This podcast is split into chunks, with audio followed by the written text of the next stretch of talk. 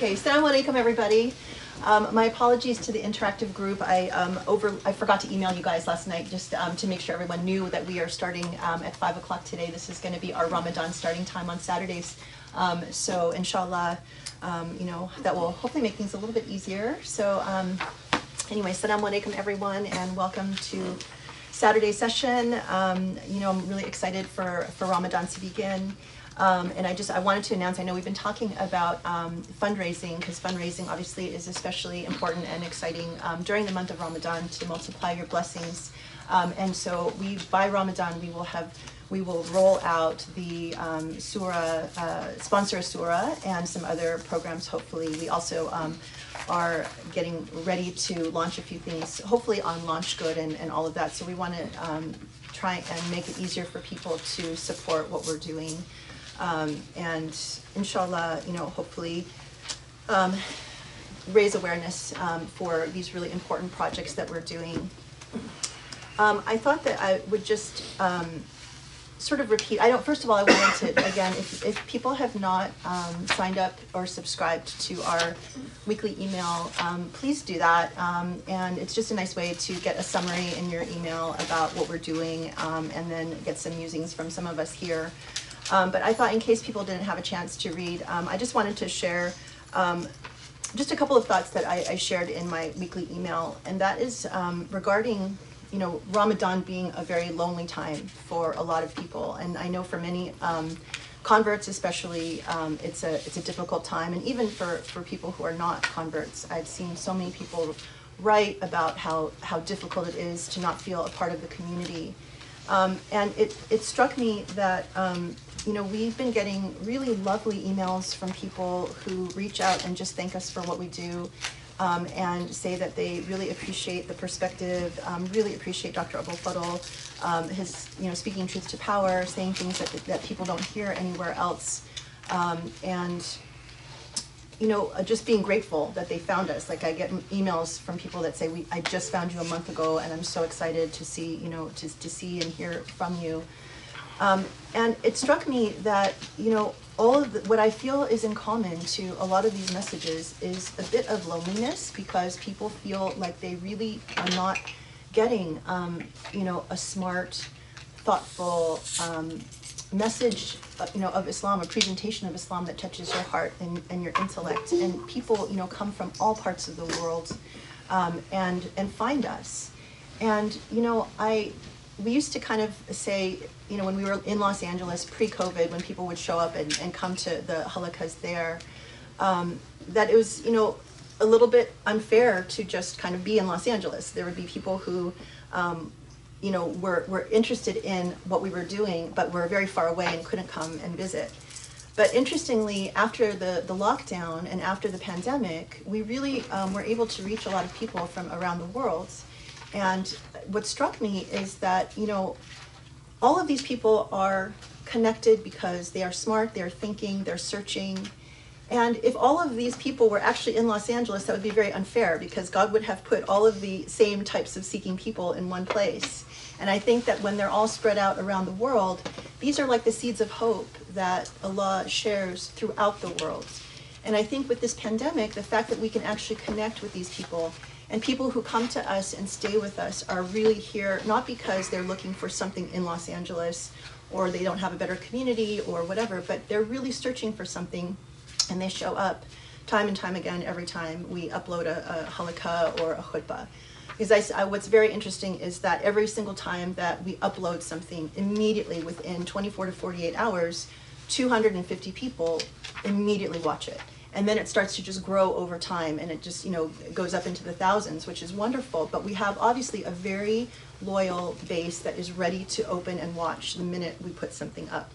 So to me that is a really beautiful idea of community. We are connected here by the people who are touched by what we're doing. And um, and so it, it was you know the idea that if we one day inshallah i hope we can all come together and meet in person but we are not alone when we know that there are people out in the world that really appreciate what we do, that, you know, um, don't worry about the controversy, that feel like this is the hope and the future for Islam.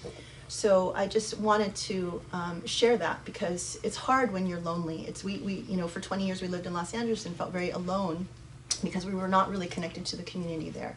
Um, but you know, and so it's a hard time, especially when you have iftars and you have Eid celebrations and you're not invited anywhere. Um, and I know that that happens with a lot of people. But if we can all at least feel connected here, even if now virtually, because people are not really meeting so much for COVID, that, uh, you know, just to say, you're not alone, we're here with you, um, and alhamdulillah that, you know, this is one of the silver linings that comes from the pandemic, is that we've found each other and we've, you know, united on um, seeking knowledge, seeking beauty, um, seeking a very ethical message, um, hopefully a very humanistic message that will help all of us elevate and, and come closer to God, inshallah. So that's something very special to be grateful for. So um, with that, I wish everyone a very beautiful Ramadan um, as you're preparing for the last few days before we start, and looking forward to another wonderful session. Thank you.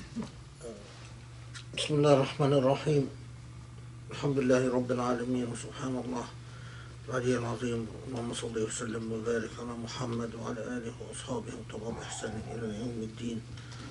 اللهم اشرح لي صدري ويسر لي أمري واحلل عقدة من لساني يفقهوا قولي يا رب العالمين. Inshallah we will do Surah Al-Shu'ara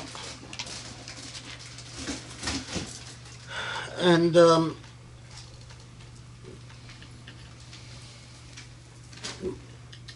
um, before I before I jump into uh, the surah, uh, Surah Al-Shu'ara is actually a, um, an, an opportunity to, to underscore this because the uh, the way that I approach Surah Al-Shu'ara and the way that I understand it um, is um, uh, is very different. Let's put it that way. Um, it's very different than what you will find in the traditional tafsir or even Sufi tafsir. Um, because I think that Surah Al-Shu'ara uh,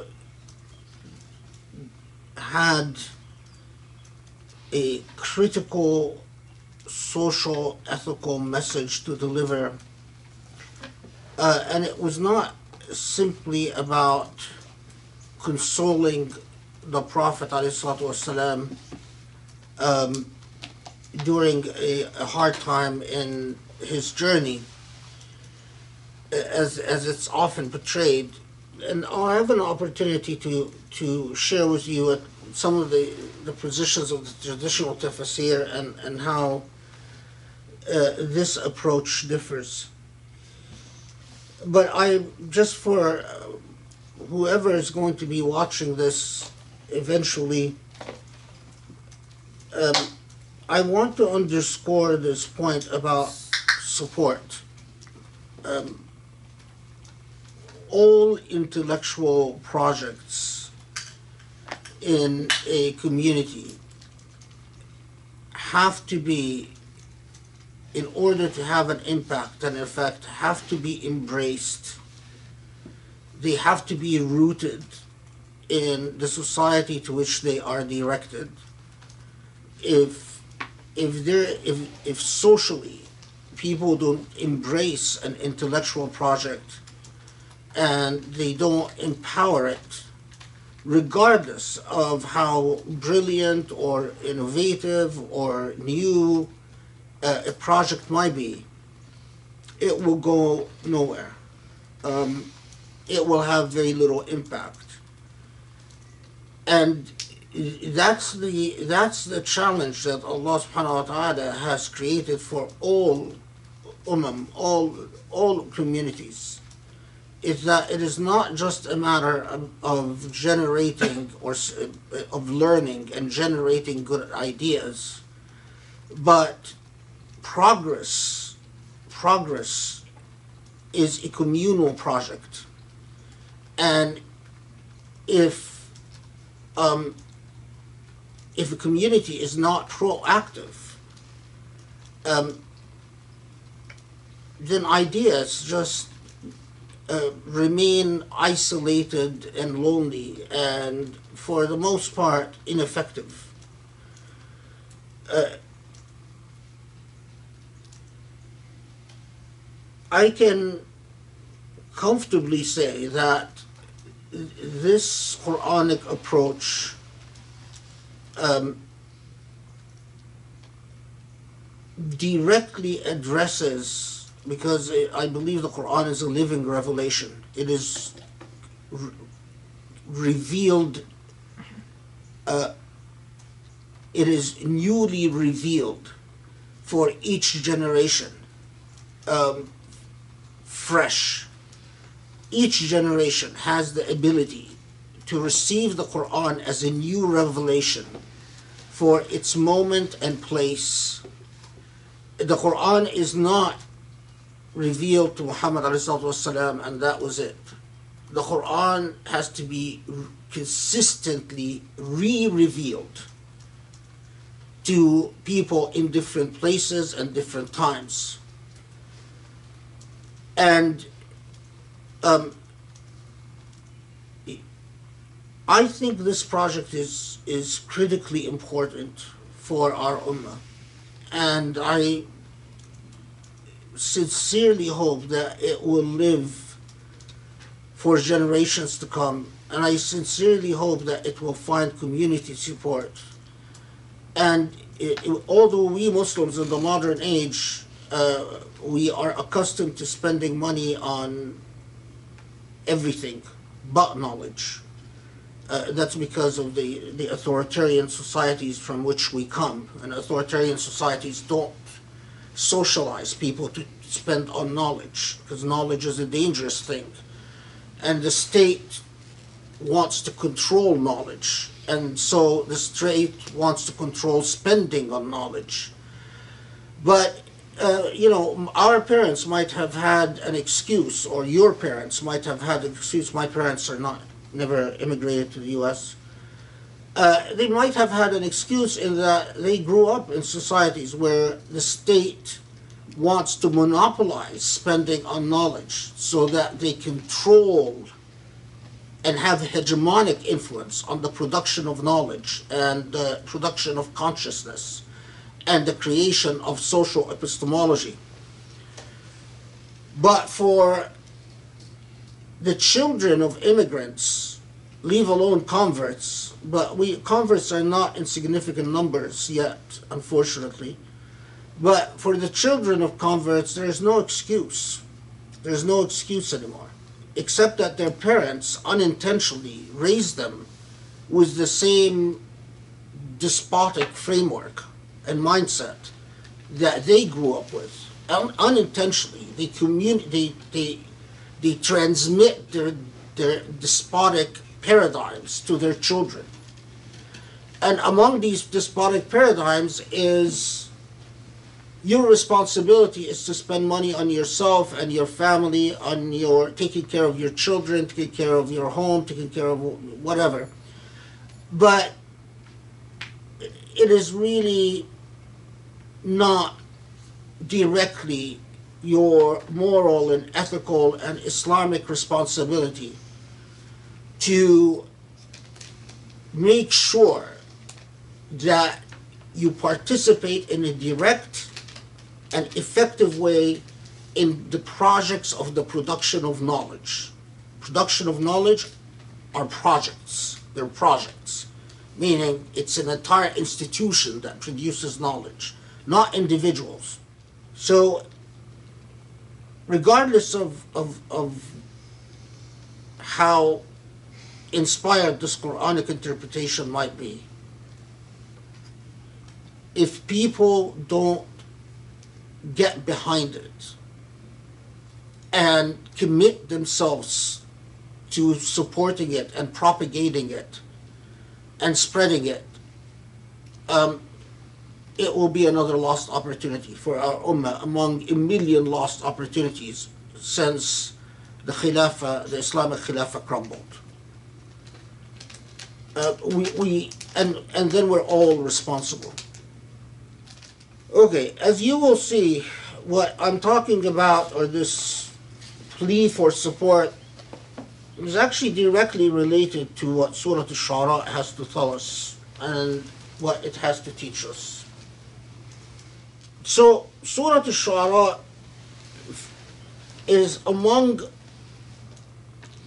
the surah known as the Tawasim, meaning surah that begin with Ta, Ta, Sin, Mim, the Tawasim.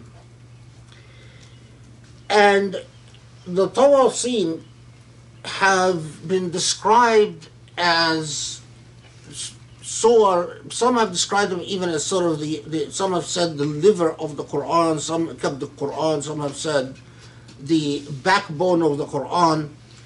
Uh, but clearly, the Tawasim was seen as a, the not as containing messages that um, are not circumstantial. In other words, they're not messages that address just the um, historical contingencies confronting the Prophet ﷺ or the early community, but that these are messages intended to have eternal effects um, and to be studied by generations to come. Moreover, Surah Al-Shu'ara was revealed after a Taha and a Dukhan, which we've covered. Um, and in many ways, Surah Al-Shu'ara can see can be seen as part of a trio of Taha and Dukhan and then Shu'ara. And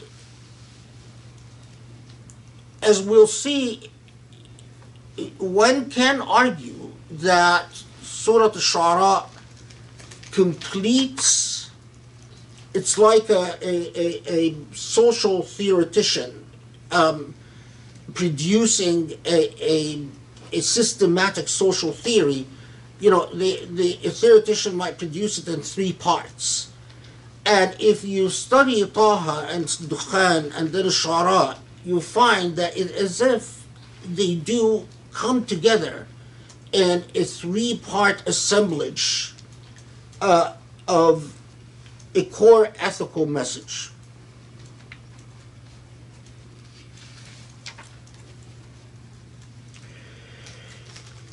So it is revealed um, after surah like Yasin, after Al Furqan, after Fatir, it is revealed after Maryam, and as I said before, that Surah Maryam is sort of a, a, um, a demarcation point or a significant point in revelation. And then right after Surah Maryam, we have the three Taha, Al-Dukhan, and then Al-Shu'ara. And all three are addressing a state of perceived desperation, as we will see. In order of revelation, since nearly all everyone agrees that it was revealed uh, after Dukhan and before An-Naml, right before An-Naml, uh, since nearly everyone that I've looked at says that it was revealed after Dukhan, before An-Naml, and before Qasas. Uh, so that would mean that Surah Al-Shu'ara in order of revelation would be number 47 or so. But yeah, 47.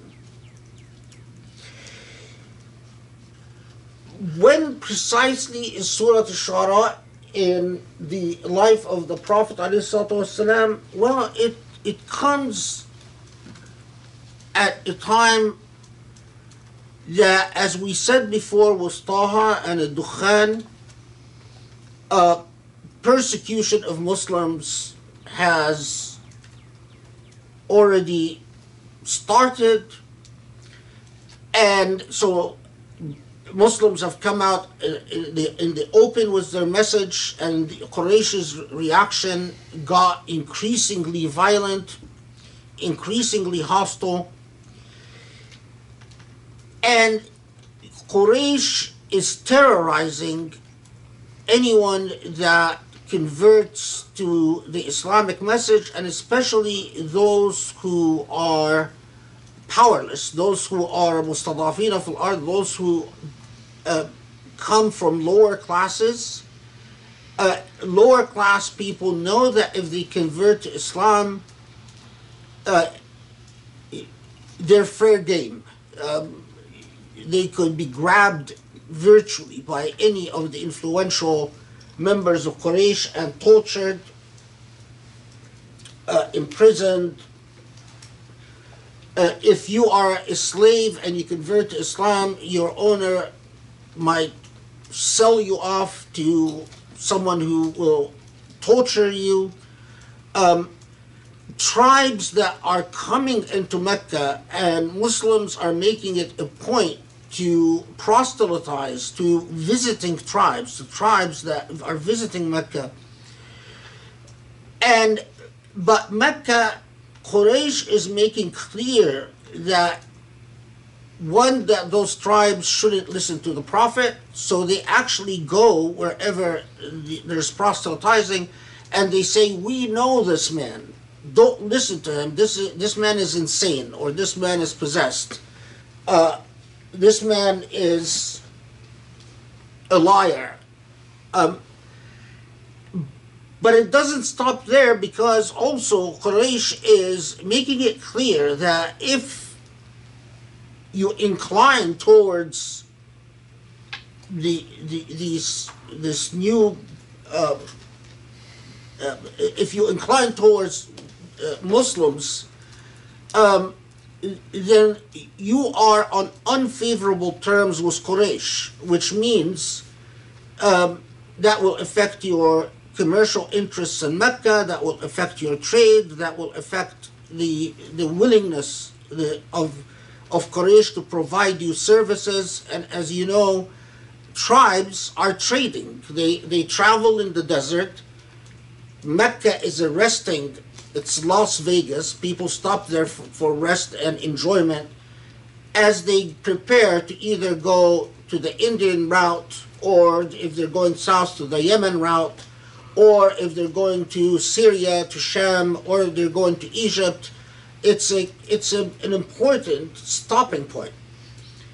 And so if you don't get services, that's going to affect everything in your life. So whether Mecca is happy with you or not happy with you has serious consequences. And the effect of all of this is that the number of Muslims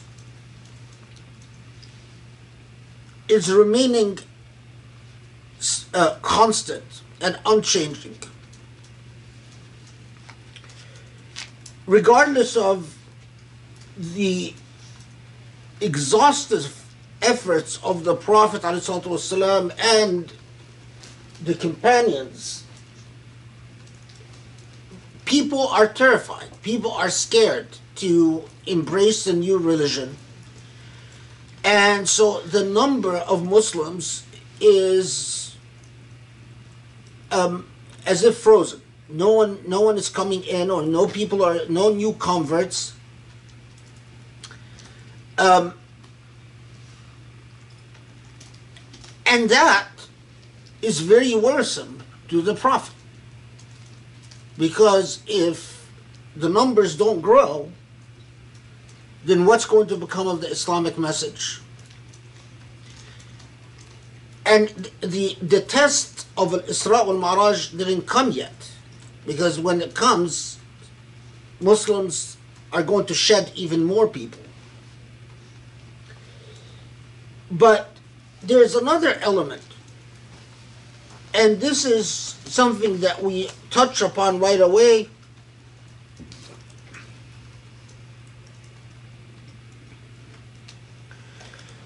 when Allah subhanahu wa ta'ala then is telling the Prophet, لَعَلَّكَ بَاخِعٌ نَفْسَكَ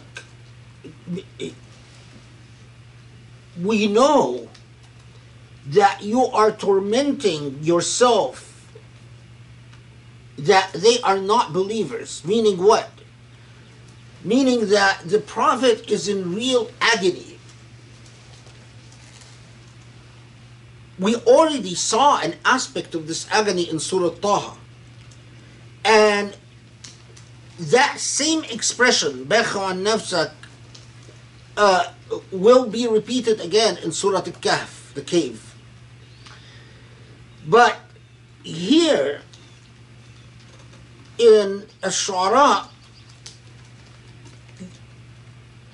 the Prophet is in agony not just because he is trying everything and it's not working, but because he is genuinely worried about these people. One of the things that we don't talk about in, in the Sirah a lot is that the Prophet was emotionally vested in his community. He cared. He cared and he cared a great deal.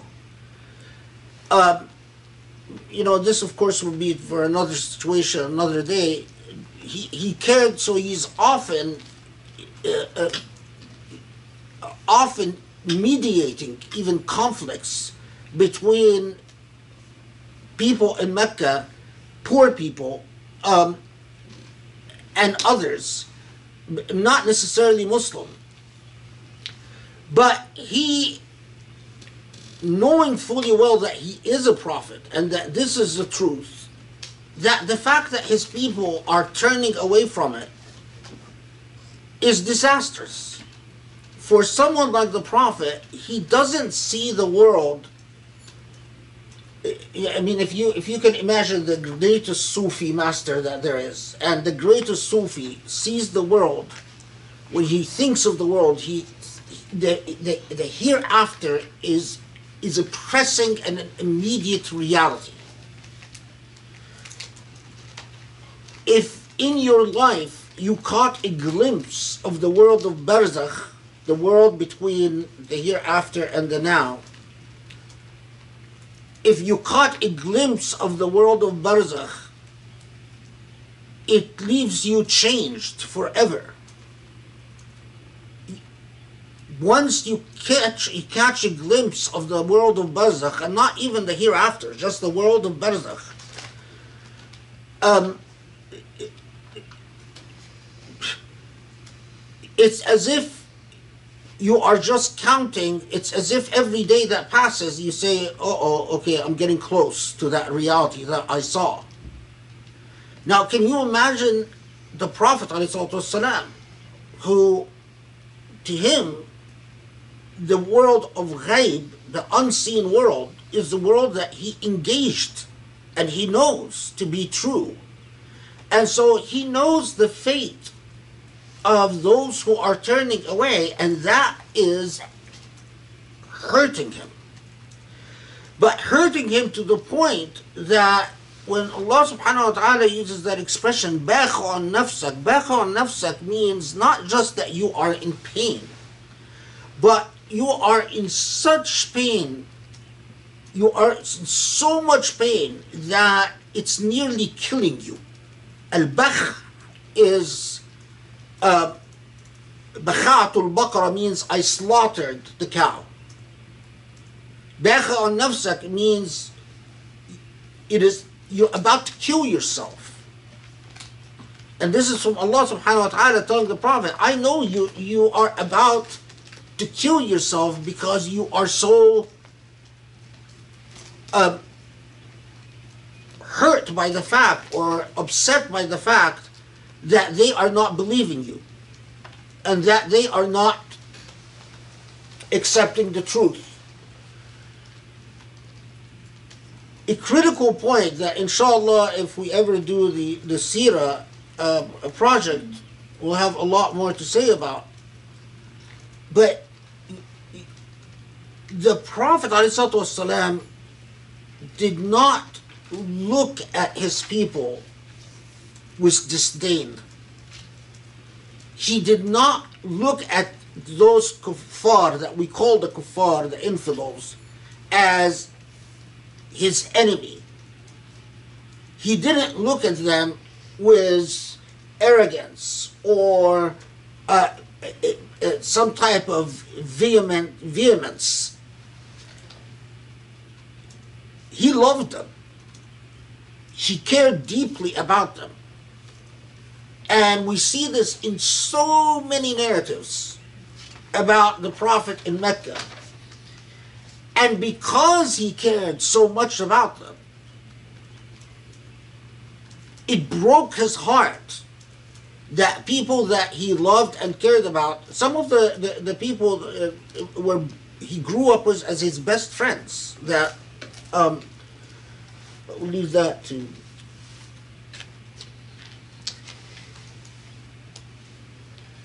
and so his he's agonizing.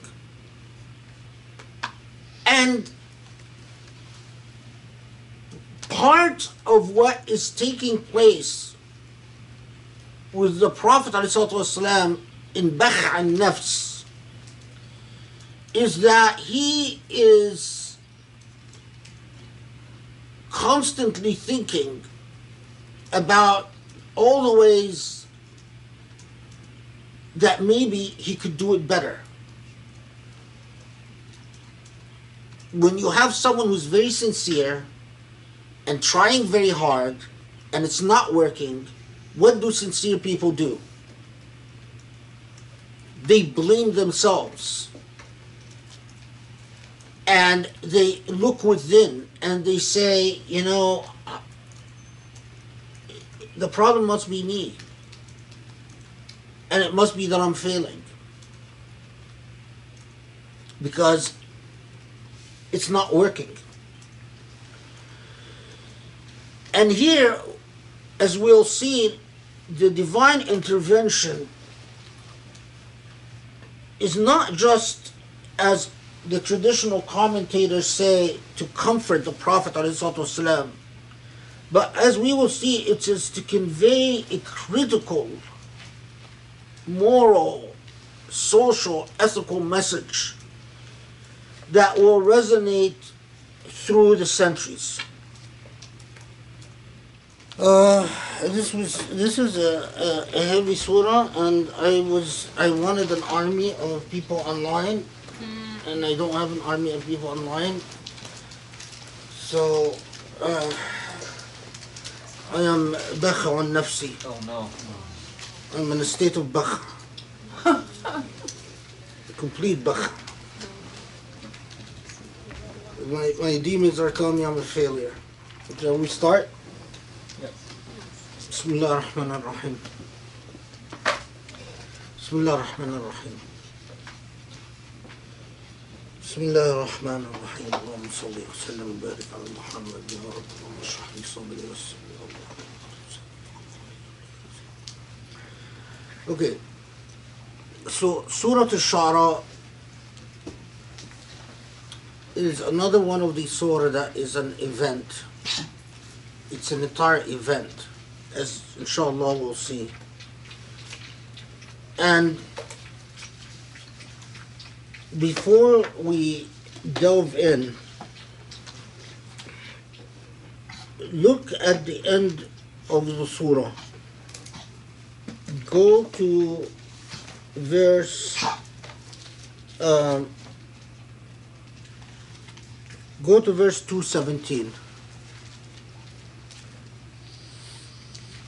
وتوكل على العزيز الرحيم الذي يراك حين تقوم وتقلبك في الساجدين إنه هو السميع العليم هل أنبئكم على من تنزل الشياطين.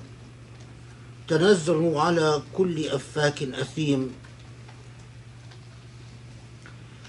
يلقون السمع وأكثرهم كاذبون. والشعراء يتبعهم الغاوون. The name of the surah, of course, comes from the mention of the shu'ara, the poets, in 224. But these last verses, towards the end of the surah, Tawakkal al Aziz al Rahim, turn and rely on the Aziz and the Rahim, and we'll, we'll see the significance of this. Allah as the Aziz and Allah as the Rahim. Allah, the height of glory, the glorified, the center of everything, the anchor of everything, the beginning and the end of, the, of everything. But the embodiment of mercy itself. And that God sees you as an individual, as a human being, as a person. وتقلبك في الساجدين and sees you as you pray and you prostrate and you plead and sees your pain and sees your worries and sees your anxieties and sees every moment and every breath of the life that you live and especially as you turn to Allah and say guide me تقلبك في الساجدين let's see how they translated it so the study Quran translates it as Oh, who sees you when you stand to pray and the movement amid those who prostrate. Yeah, I mean, taqallubaka could mean your movement as you prostrate, but taqallubaka is, taqallub al-insan is, is not just movement, but it connotes a sense of tension and anxiety. So it, it is as if Allah is saying, I see you when you pleadingly prostrate. When you prostrate, turning with your your your your concerns, your worries, your anxieties to Allah. For Allah is the one who knows and who hears. And then that rhetorical question, shall I tell you Shall I tell you who among you is guided by Satan's? Who actually is visited by Satan's? Visited by demons? Whether they realize it or not. Well, كل أفاك أثيم The afak and the athim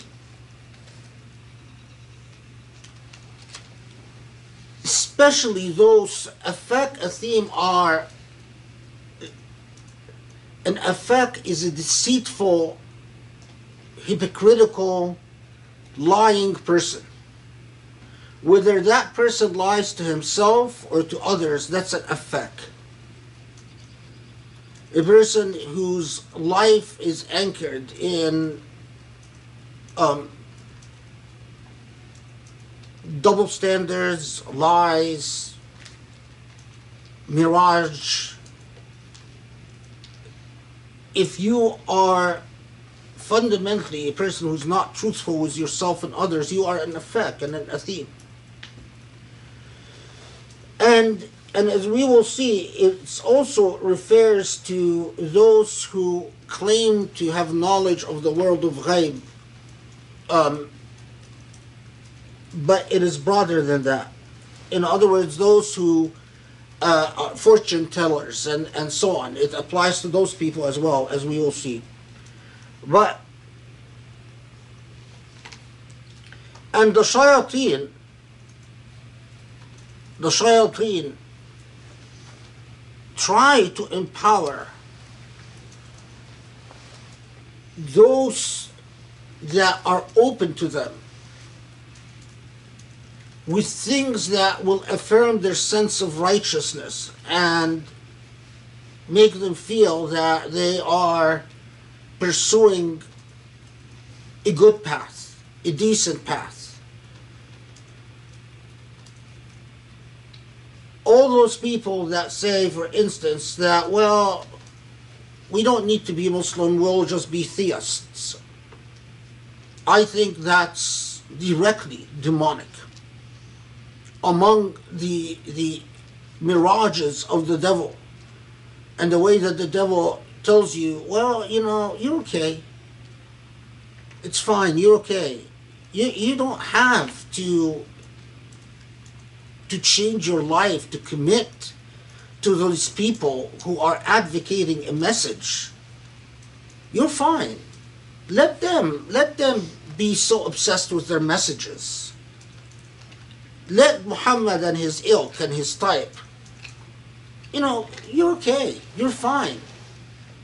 Now, why do I mention the end of the surah at the beginning? Because Surah Al-Shu'ara, as we will see, is very unusual in that this entire thing that I just mentioned, from 217 to 223, is the dhikr for the surah.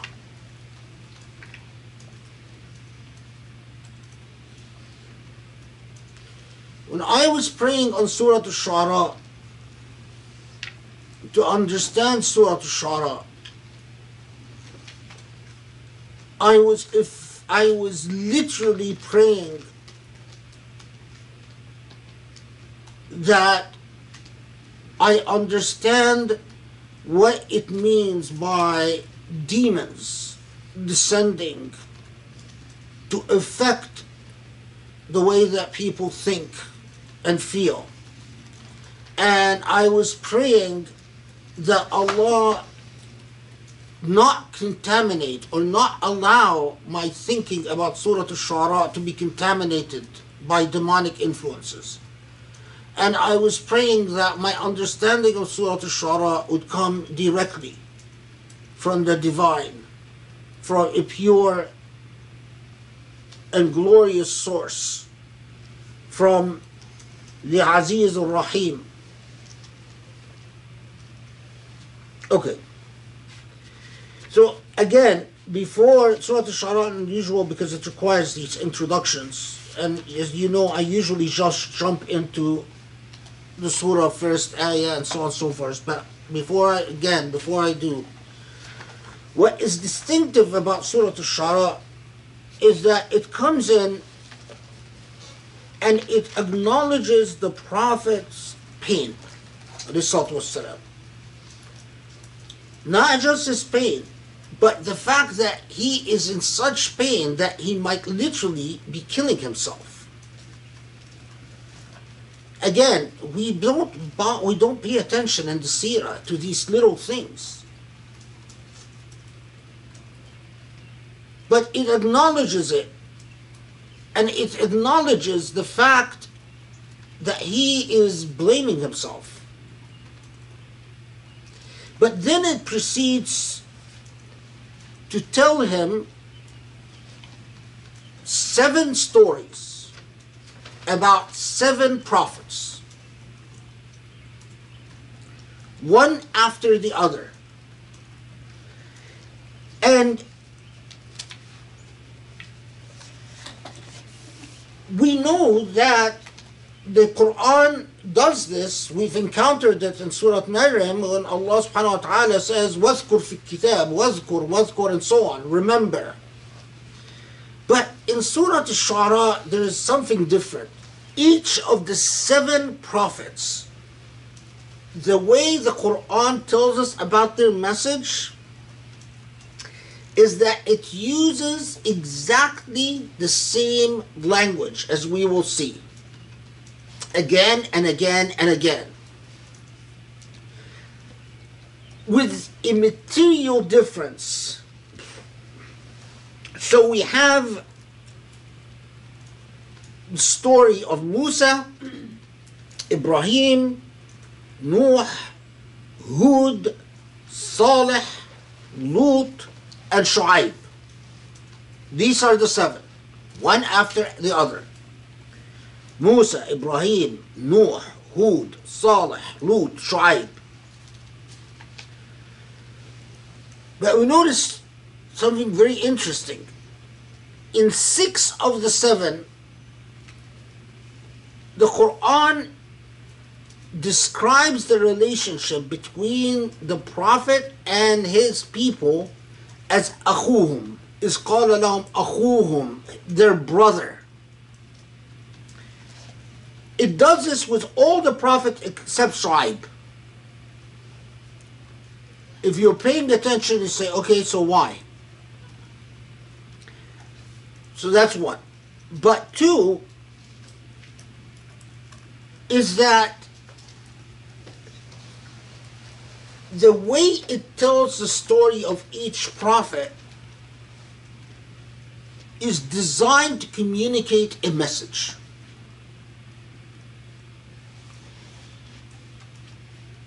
And as we will see, it's a very coherent and powerful message. But it is an entirely educational message to the Prophet ﷺ and of course to anyone who studies the Quran, ending with this comment about the shu'ara, the poets. And if again, if you're paying attention, you'd say, well, what is the relationship between the seven stories with the seven prophets and that reference to the poets at the end? Of course, understanding that the role of poetry and poets at the time of the Prophet والسلام, in Arab culture was enormous. Poets were the entertainers. Poets were the PR people.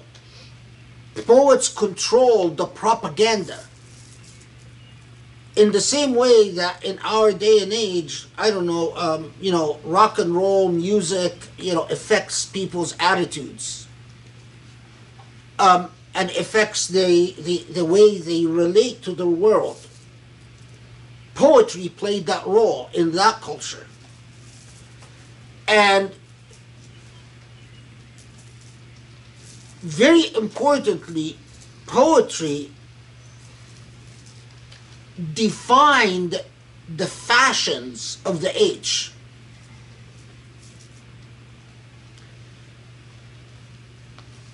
And that, again, if we're paying attention, we ask the question well, how does this relate to the seven stories and the seven prophets and to the agony that the Prophet ﷺ himself is feeling? Okay.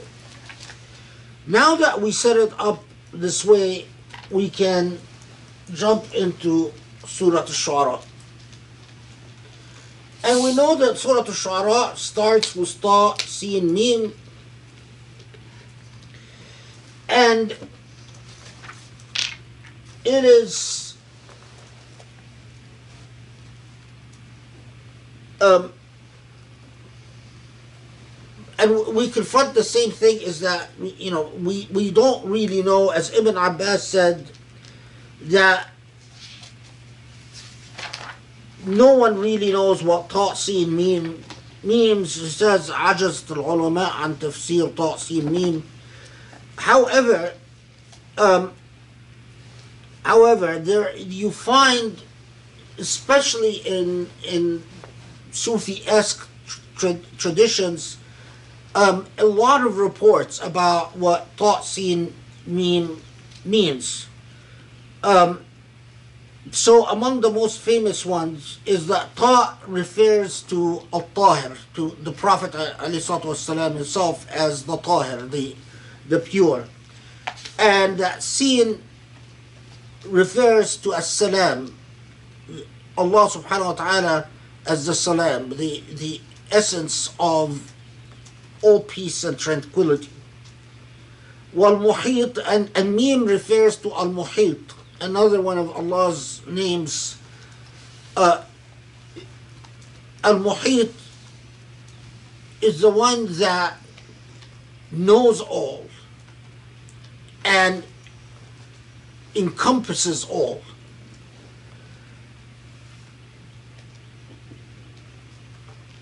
among the Sufis that are closer to the Ibn Arabi tradition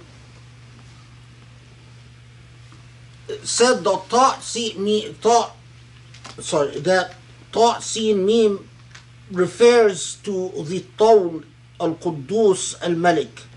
So, um, and uh, first ta is for Tawl means the uh, everlasting and the all durable, the, the one who doesn't change, the, the, the sustainer of all. And sin refers to sana, sana illah, um, or qudsillah, the the sacredness and the holiness and the purity of the divine. And mim to mulkillah, the kingdom of God. And there is in this type of literature a lot of discussions about how these letters re- re- relate to other letters in the Quran, and that if you truly understand and internalize the meaning of these letters, the process of irtiqa and, and the process of spiritual transformation is extremely powerful and so on and so forth. So you could spend a lot of time talking about these symbols and the meaning of these symbols um, and so on.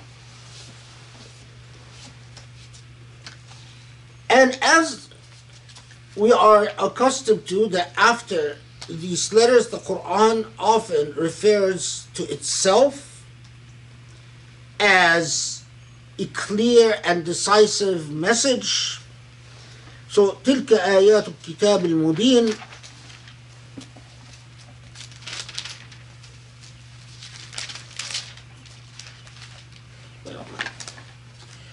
Yeah.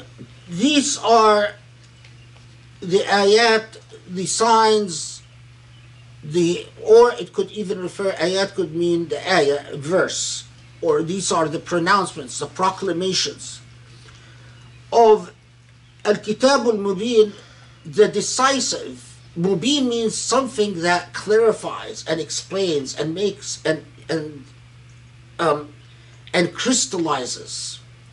So we say that the clear it's not a clear book sure but Al-Kitab al-Mubin, it is the word, the, the book that makes the difference between right and wrong, between falsehood and truth. And right after that is Allah's acknowledgement, لَعَلَّكَ بَاخِعٌ نَفْسَكَ أَلَّا يَكُونُوا مُؤْمِنِينَ Allah knows that you are nearly killing yourself with sorrow because they are not believing. And right away, Allah subhanahu wa ta'ala then tells the Prophet that, remember, and this is um, a, a, something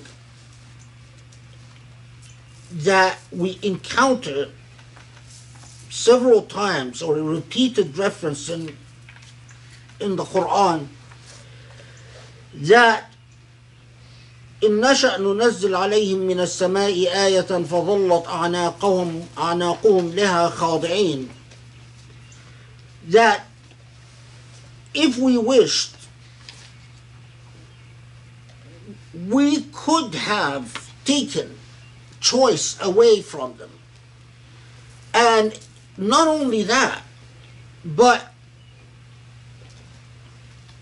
we could have forced them into a type of behavior that constitutes complete humility and obedience to Allah subhanahu wa ta'ala. If Allah will, willed, Allah could have created that reality where instead of pompousness and arrogance and all the, the, the whims that human beings indulge in, that could all have been created, and taken away, and you could have found these human beings, these same human beings, walking around like zombies, acknowledging only one reality and one truth.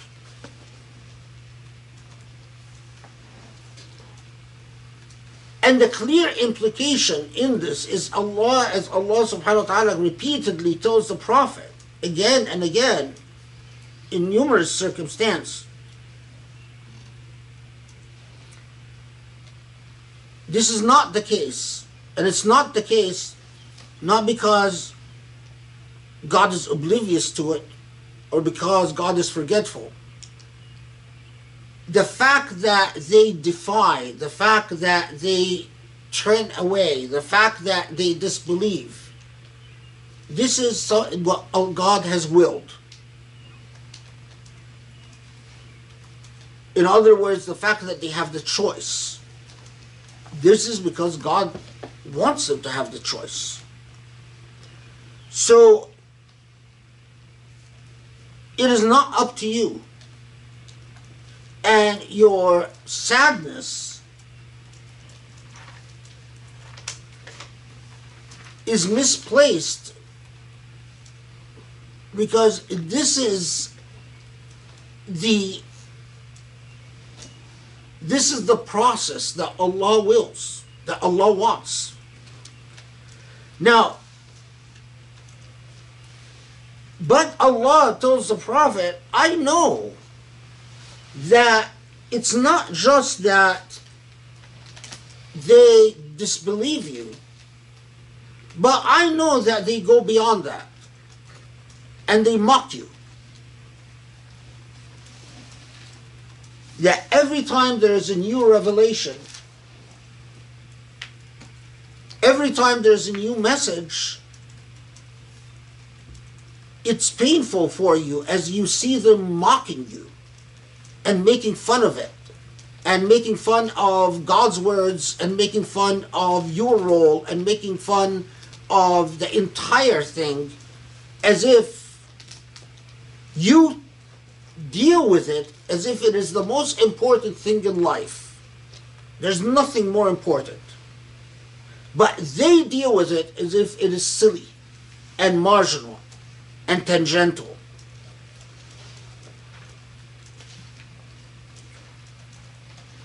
And then in the same fashion that Allah subhanahu wa ta'ala frequently does in the Quran,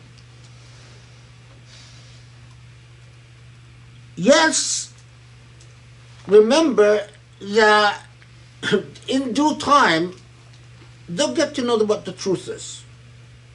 In due time, they're going to pay for their mockery.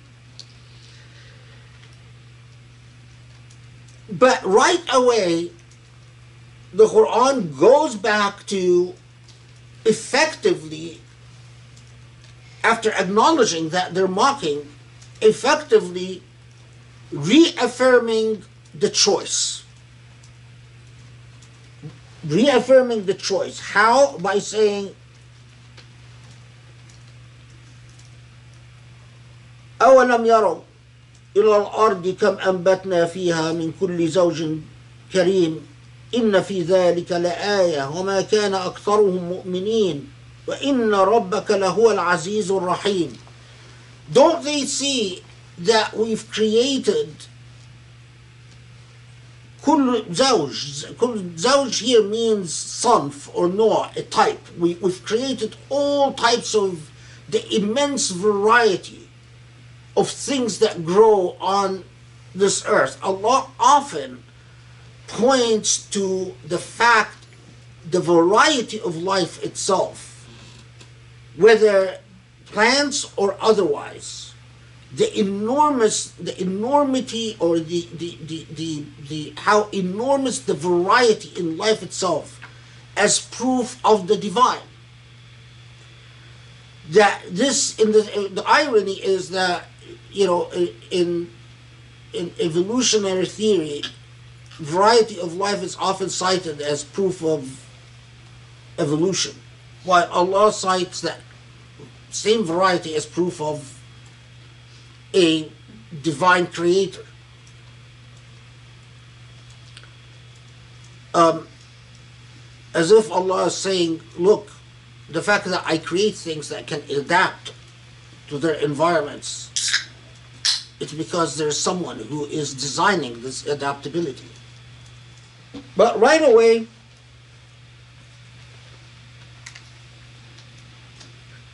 إن في ذلك لآية وما كان أكثرهم مؤمنين Now, in this is the sign, but most of them, most of them will not believe.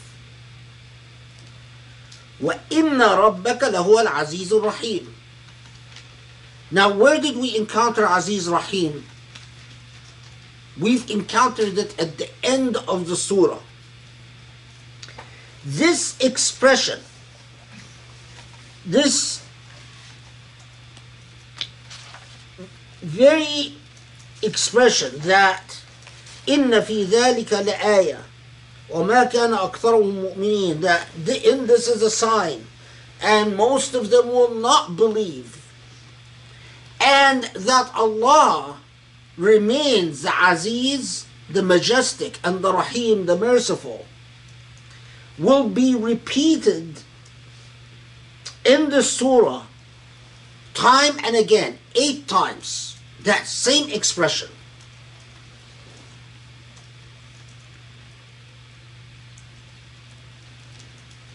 We're, we're gonna we're gonna encounter it with every narrative of the prophets that Allah gives us the seven plus one. So you know, encountered in Ayah 67 and 103 and 121 and 139 and, and so on. And we'll see that. So this is fascinating, right?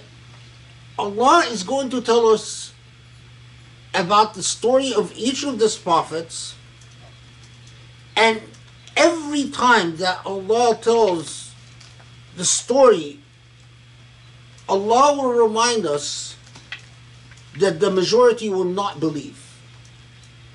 That although the signs are clear, the evidence is clear, the majority will not believe. And every time Allah will affirm that Allah remains Al Aziz Al Rahim, the majestic and the merciful.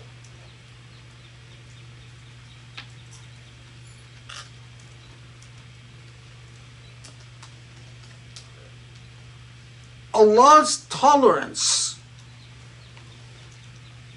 Allah's putting up with the attitudes and the arrogance of human beings is remarkable. That is truly the merciful. But the fact is, it is the mercy extended by the confidence of the all powerful, the majestic, Al Aziz. It's like, you know, I indulge you, and you think that you are a big deal, and you are, the world begins and ends with you the truth of the matter is, you're a flicker. You're so small. You're nothing. Except for what value you attain through me, the divine. Without me, you're just like any other phenomena that appears in my creation and evaporates. It's like you're a poof. You come and go. You flicker and go. But with me, that is meaning. Because in reality, the only meaning in this entire creation is the creator of creation. Everything is fascinating dimensions, fascinating array of what appears like an endless amount of diversity.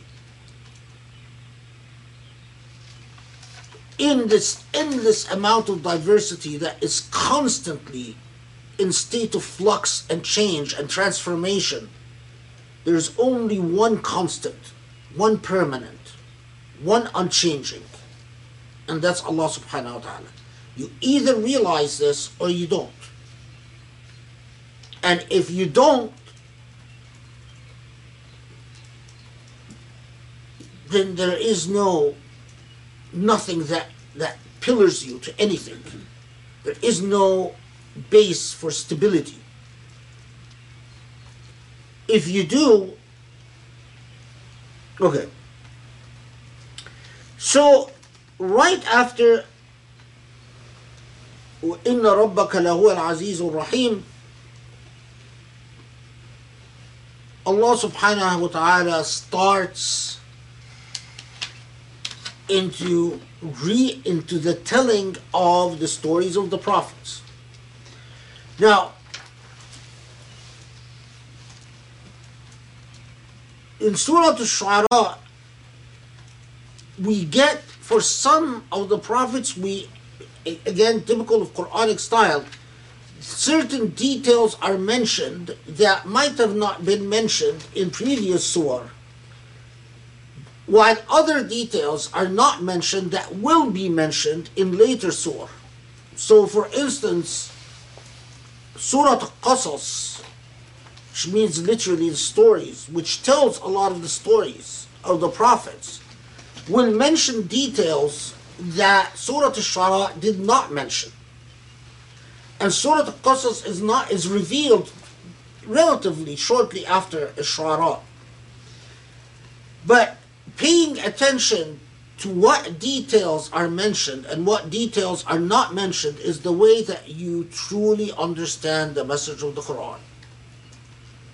If you understand that everything in the Quran is meticulously calibrated by Allah subhanahu wa ta'ala to communicate meaning, then you start a real relationship with the Quran. If you don't understand that, then yeah, the Quran will remain alien to you. Okay.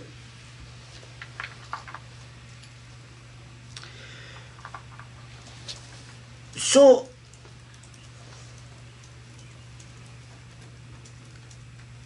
Allah is telling the Prophet والسلام,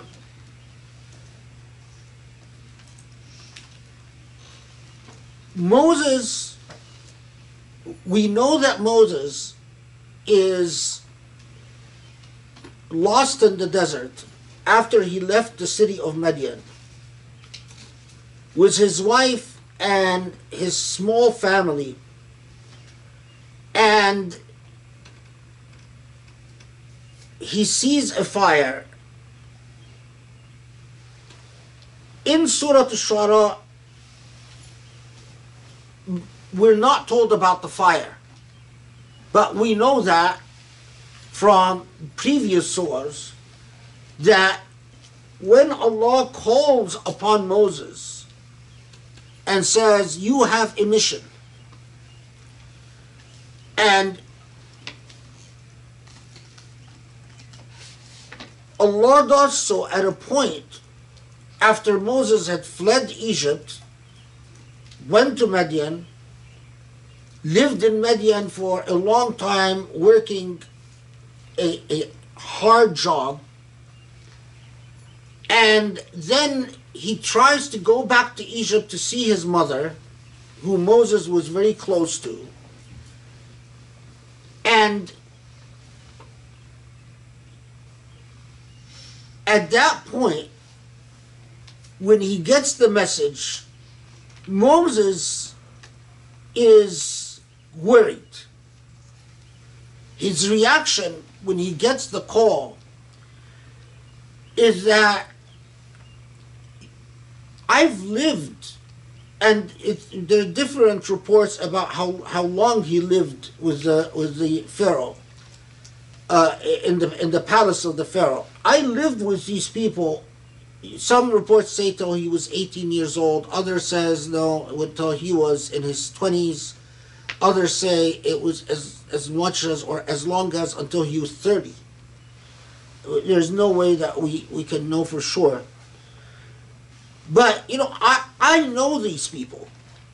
And I know how grand and mighty and arrogant the Pharaoh is. And his entourage. It is not just the Pharaoh, but it is the culture that the Pharaoh created.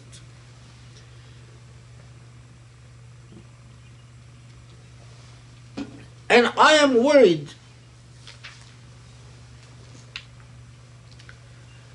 that I will not be able to speak as eloquently and as effectively. And in fact, Moses, at one point in Surah Al-Qasas, he tells Allah subhanahu wa ta'ala, I, I fear that they will just outright kill me. These people are despots, and these people are uh, ruthless. And Moses requests that he has the support and the companionship of his brother Harun. Aaron, right? Aaron at the time, Harun at the time, is in Egypt. And for him to come join Moses, so Moses will actually, and interestingly, uh, Harun is Moses' half brother. And he is known to be a, a, a more um, a charismatic fellow than Moses. Moses is more studious, more serious, um, while Aaron Harun is more charismatic, more eloquent. And in the, in the traditions, you find some very interesting material about the role of Moses' mother, by the way, uh, which does, is not mentioned in the Quran, but um, that she worries enormously when she realizes that her, her now Aaron, both her sons, are going to go up against the Pharaoh, and she is in a, in a, in a very anxious state, and she pleads to Allah to, for to protect them and and then that uh, Allah doesn't send her an angel or anything like that. But that she finally gets a sense of repose after many sleepless sleepless nights that just wait and see when they arrive and enter Egypt. In the traditions because we don't think about these prophets as human beings but they were. So Moses and Aaron are coming into Egypt, and of course, remember the Pharaoh and his wife know Moses. They raised them in their palace. But the Pharaoh also know that Moses left without permission after he had killed a man in a fight, killed an Egyptian man in a fight, and went and disappeared for 10 years, and the Pharaoh is angry about this.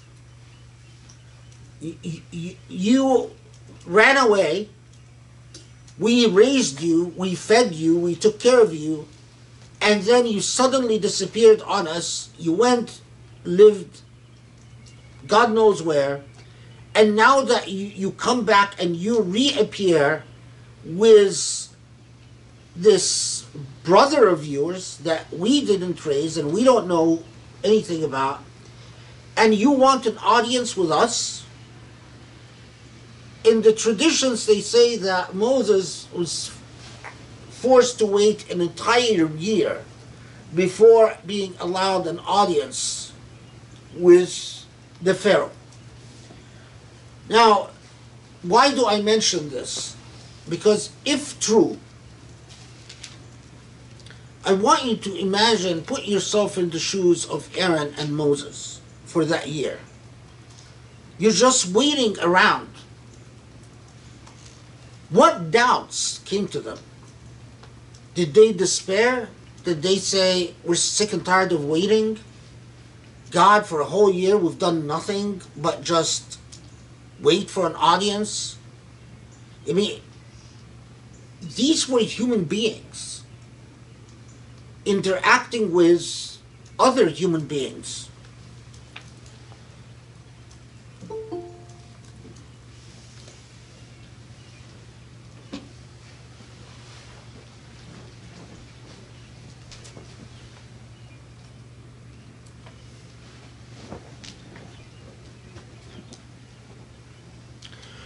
So, when Moses, Musa tells, alayhi salam, tells Allah,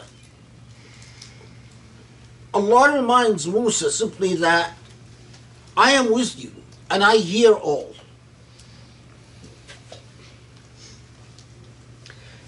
And the the the, the language here is, is is is noteworthy because when Musa says وَلَهُمْ عَلَيَّ ذَنْبٌ فَأَخَافُ أَن يَقْتُلُونَ I, I'm, I'm, I'm worried that I might even be killed. And simply the, resp- the response from Allah subhanahu wa ta'ala, قَالَ كَلَّا No. It's as if, you know, yeah, I, I, I know you have all these things that you that will preoccupy you, but these are things that you are simply as my messenger to to put aside and carry the mission. So just simply know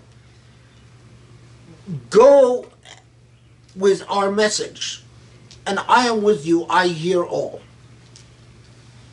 Okay. So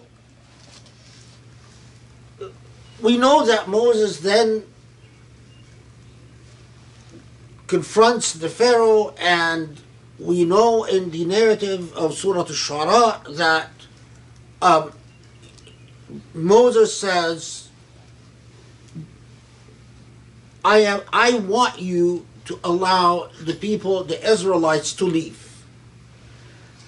Why allow the Israelites to leave? Because for years the Israelites were enslaved in Egypt and were a systematically oppressed people. And they were oppressed as an as a race inferior to the Egyptians. So there was racial oppression in this dynamic. The Pharaoh was thoroughly authoritarian and, in fact, was known for his horrible prisons, as he will threaten Moses with prison, as Surah Al-Shu'ara tells us. His prisons were basically a hole in the ground that you're dropped in, and that's it you you stay you stay there until you perish, and they throw when they give you food or water, they basically drop it in, so you you don't have no human contact, no sanitation, uh, um, anyway, very authoritarian. But on top of that, he oppressed races of people as inferior to the Egyptians, and Musa salam says you've oppressed the Israelites enough.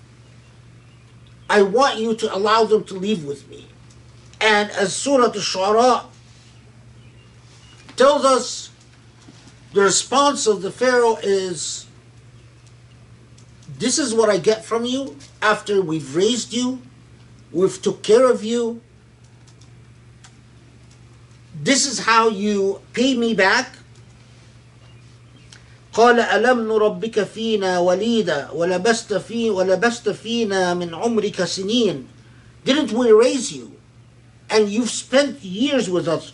And then وفعلت فعلتك التي فعلت وأنت من الكافرين. And you even committed an offense where you've killed someone.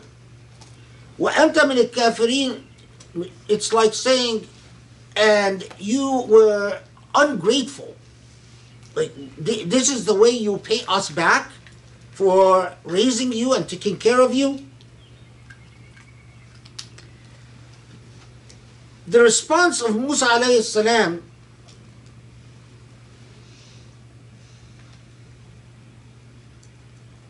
is twofold. One, to admit that the accidental killing, when he struck someone in anger and accidentally killed him, was wrong. So he says, قد فعلتها إذا وأنا من الضالين. I, this is number surah, uh, verse number 20. Uh, yeah, I, I, I admit I was wrong when I struck this person in anger. And I admit that I was scared of you. I was scared of what you would do to me because I know you're racists and you know I know that you look at me as an Israelite and as an Israelite I'm inferior to an Egyptian. And the fact that an Israelite struck an Egyptian in your laws, in your system is unforgivable. And that terrorized me, and I ran away. But note here the subtleties, the nuances, the beauty in the subtleties and the nuances. But I am a different person now. ففررت منكم لما خفتكم فوهب لي ربي حكما وجعلني من المرسلين. But I am a different person now. I have been, I have grown and Allah has chosen me. And then he says, وتلك نعمة, نعمة تمنها, تمنها علي أن عبدت بني إسرائيل and you are saying I should be grateful to you while you have enslaved the Israelites there is a message here that is very important. Despots and authoritarians will often obfuscate points of justice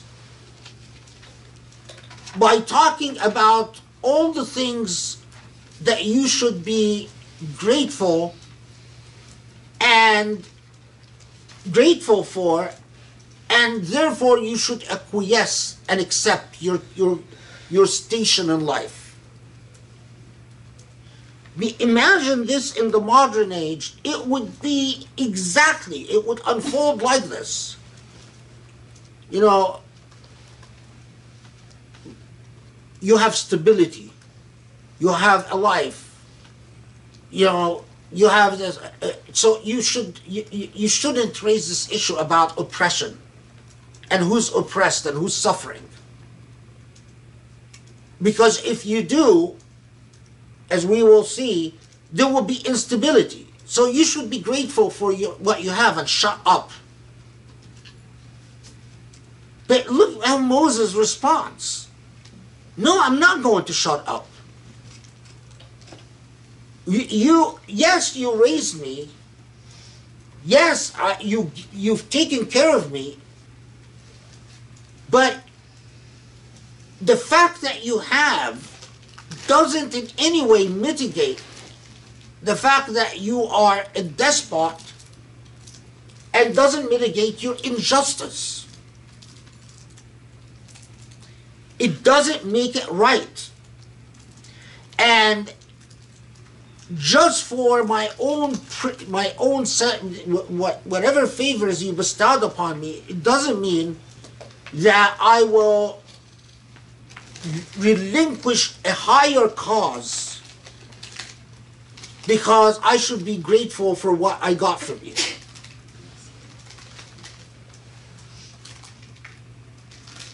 Now these details, these specific details are only given in Surah Al-Shu'ara and we'll see why.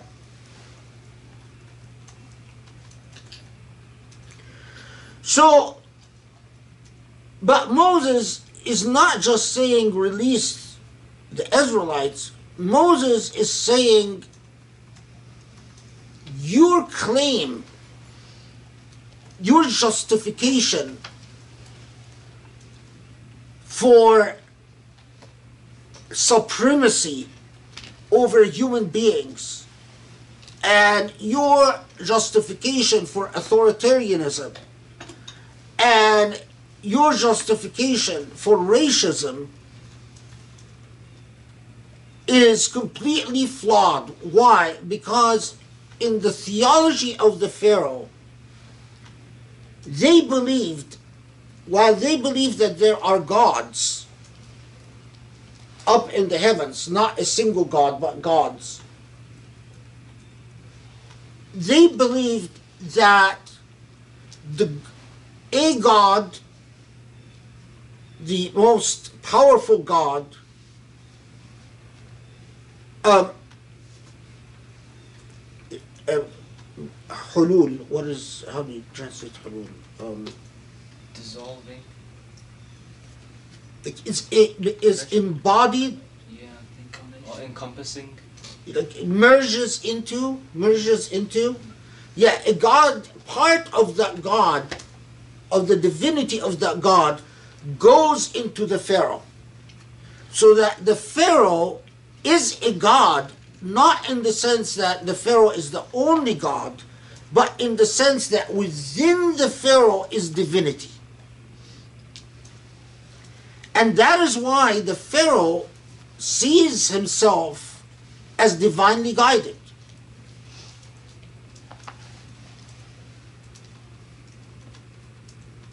Now, the remarkable thing is most despots see themselves as div- as guided either by divinity or by something but they're completely convinced that they see what others don't see they know what others don't know they have a right to impose their way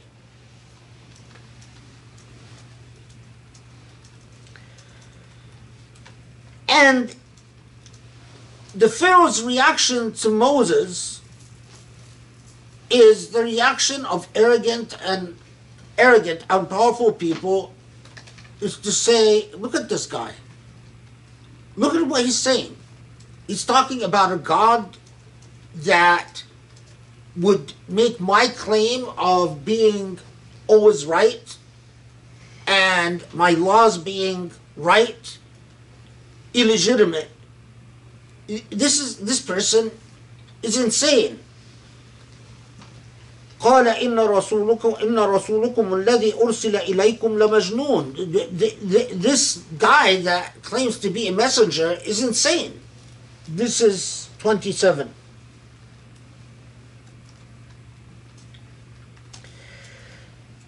And initially he threatens Moses with going in one of these pits of hell, the, these to, being thrown in prison, being thrown in one of these uh, cells dug in the deep in the ground. Um, and Moses does something that engages um, what was in that day and age um, the way that how do I put it? PR was conducted. The PR machine of that day and age was conducted by magicians and tricksters. They were the ones that defined for people, and in fact, the pharaohs were well known. Uh, just um, this past week or something, Sisi spent in Egypt a billion Egyptian pounds on a huge carnival that where he transported a bunch of mummies. Well, this goes back all the way to the pharaohs of Moses, where you put on a show and the show dazzles people and the show defines fashions and defines tastes and the fashions and the tastes are defined lo and behold all affirm the institutional structure that the pharaoh the elite class has put into place. It affirms the classes, it affirms the races, it affirms the elitism, and the the this the spin masters of this, the people who do all the PR, this the those who spin the narrative, are the magicians.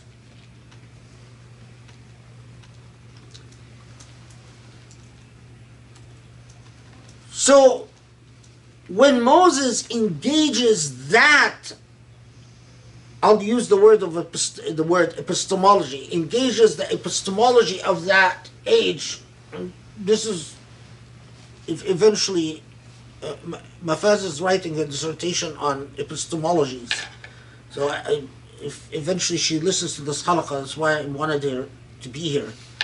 Um, it engages the epistemology of the age. What is the epistemology of the age? Epistemology of the age is not a Quran. Moses, having an eloquent book, is not going to speak the language of the age. The language of the age is magic.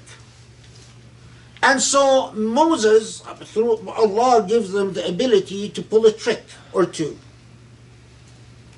A, a snake that will terrify the Pharaoh. There are reports that the snake even like snapped at the Pharaoh.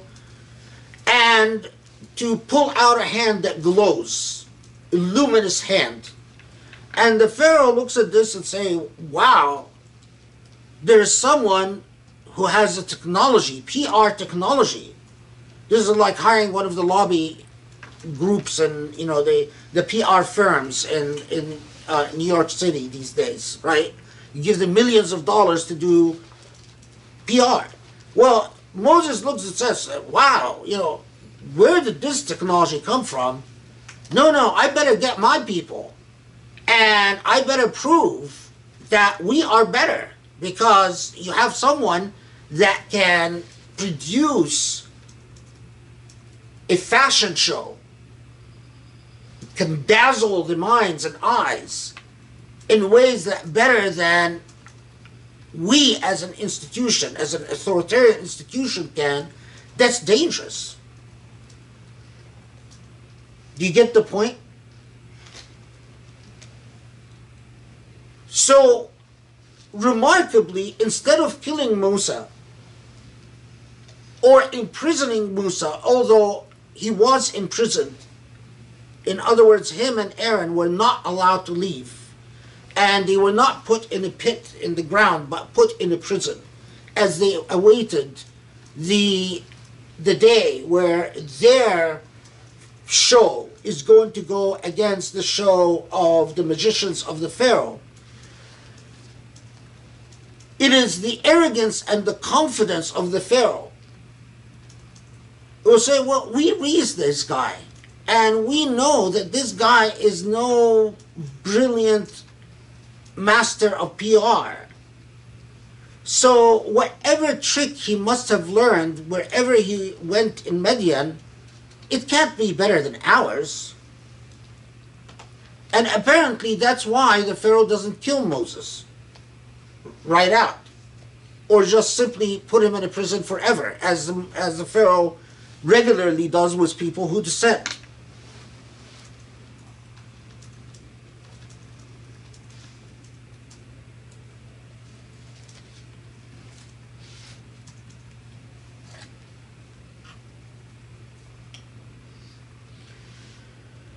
Okay.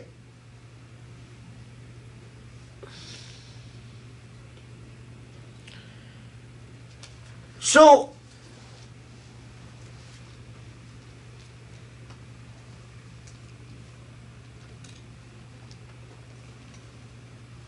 in the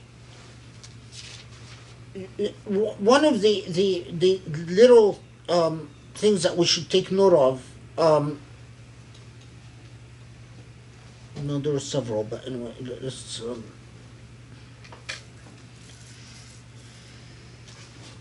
note this is verse 35. When Moses first encounters the tricks, I'm sorry, when the Pharaoh first encounters the tricks that Musa salam presents, in say قال للملأ حوله إن هذا لساحر عليم يريد أن يخرجكم من أرضكم بسحره فماذا تأمرون؟ So this is 35 it says it says look this is if a, a a competent powerful sorcerer and then he says who desires to expel you from your land with his sorcery so ماذا تأمرون is not what do you command is so what do you think we should do now you shouldn't pass over this why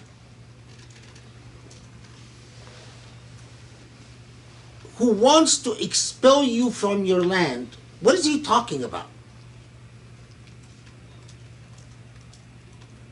Is he talking about he, he- look how deliberately the pharaoh misrepresents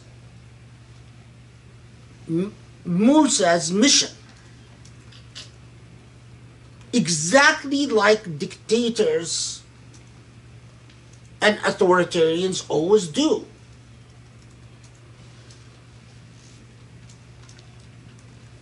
if he's talking about the Israelites, well, the Israelites and are enslaved, and yet when the Pharaoh talks to them, is saying refers to this as your land.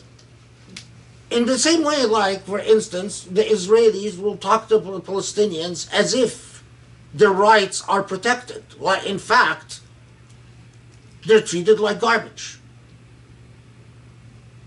That's sort of classic the way oppressors deal with the oppressed. Or he's talking to Egyptians, and in this case, he's creating a boogeyman. He's trying to tell the Egyptians, look, this guy is a danger against national security. In our language today, he's a terrorist. Look, why is he a danger to national security and a terrorist? He could, the next thing we, we, we, we know, we, he could be chasing Egyptians out of Egypt. And of course, if you know anything about how despots and dictators actually act, this is remarkable. Nothing has changed in thousands of years. The same people who inhabit the same part of the world are still um, hypnotized by pharaohs. The same way that they used to be hypnotized thousands of years ago and still led by pharaohs in the same exact anyway okay. So we know then what happens what moses presents far outweighs or far outperforms the PR of the other magicians. The magicians know that this is not the same genre of work. They know that th- th- this is not tricks of the eye and a, a it, this guy this this man is coming with something that's a paradigm shift. It's a it's something that is divinely so they they follow Musa and as a result the Pharaoh tortures them and puts them to death. And we know that then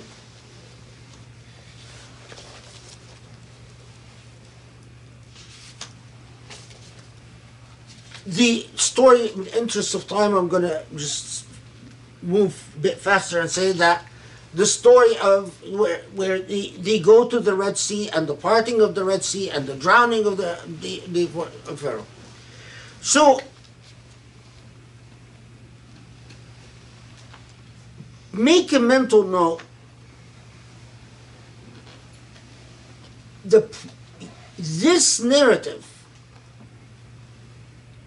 a prophet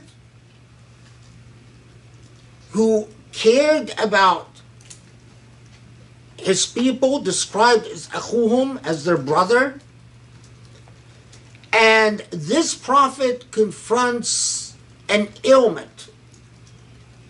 What is the ailment that this prophet confronts?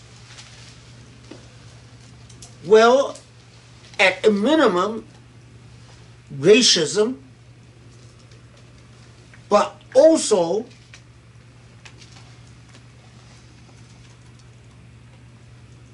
if you will a an exacerbated or an extreme uh, a condition of elitism the pharaoh is the undisputed ruler who accepts no challenge and no disagreement. Keep that in mind. Story number one. Do I miss it? Oh, okay, I better move faster. Bismillah ar-Rahman ar-Rahim. So the sin of the people of Moses, the, the opponents of Moses, is racism and enslavement. And stabatta Bani Israel, that you, you've enslaved people. Okay. Uh, another thing to just notice in, in 49, the, the sort of the anatomy of despotism is amazing. When the Pharaoh turns to the magicians and says, قال أأمنتم أأمنتم له قبل أن آذن لكم you you believe before I give you permission. this is like the classic despot. It's like you're not allowed to believe unless I give you permission to believe in someone. You're not allowed to be impressed. You're not allowed to have an opinion. You're not allowed unless I give you permission. And so, of course, when when the Pharaoh turns to people to his people and says, uh, what do you think we should do?" Quranic commentators actually write about this and say the Pharaoh is not taking anyone's opinion. It's an act that despot, it's sort of like a theater that despots perform, where they pretend to take someone's opinion. But in reality, that is done for the per, for the sole purpose of PR. Again, it's the, the you put on a performance. So we get to when, of course, Allah saves Musa alayhi salam and his followers, and this is in uh, verse 67 where we get that same refrain إن في ذلك لآية وما كان أكثرهم مؤمنين In this, in this is a sign and most will not believe وإن ربك لهو العزيز الرحيم So we get and your Lord is Aziz and Rahim, majestic and merciful, and from that we get a transition to Ibrahim. And what does Ibrahim, his, the core of Ibrahim is going to be telling his people is exactly what we encounter again with all in all seven narratives. Ibrahim is confronting his people, and especially he has a very close relationship with his father Azar. And when he engages his people and he says, What you're doing is absurd. You, you are worshiping symbols of divinity and the hope that they would intercede for you with the divine. Their response to, to him is this is what we found our forefathers doing. This is this is our culture. These are our traditions. These are habits. Don't ask us to change. And Ibrahim then utters what becomes one of the most famous prayers in the Quran, says, الذي خلقني فهو يهدين والذي هو يطعمني ويسقين وإذا مرضت فهو يشفين والذي يميتني ثم يحيين والذي أطمع أن يغفر لي خطيئتي يوم الدين. ربي هب لي حكما والحقني بالصالحين. واجعل لي لسان صدق في الآخرين. واجعلني من ورثة جنة النعيم. واغفر لأبي إنه كان من الضالين ولا تخزني يوم يبعثون يوم لا ينفع مالا ولا بنون إلا من أتى الله بقلب سليم So the supplication or the prayer that the Quran repeats on behalf of Ibrahim. This is from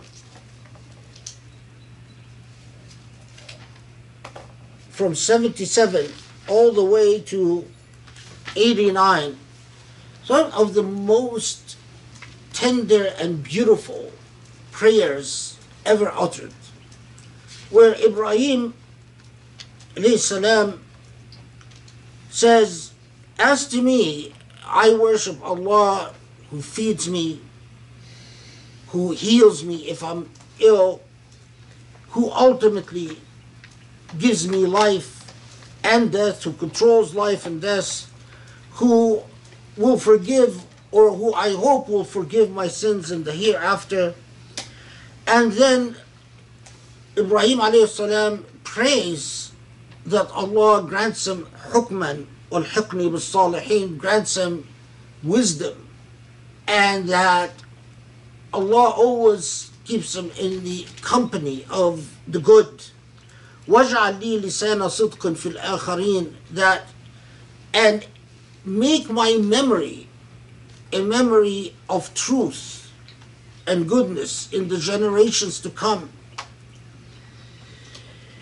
واجعلني من ورثة جنة النعيم and the inheritors of heaven واغفر لأبي إنه كان من الضالين and forgive my my father for my father has gone astray and until he says ولا تخزني يوم يبعثون يوم لا ينفع مالا ولا بلون that the, the, the day where neither money or children will avail you إلا من أتى الله بقلب سليم except that who comes except who those who come to Allah with a pure heart this prayer is as if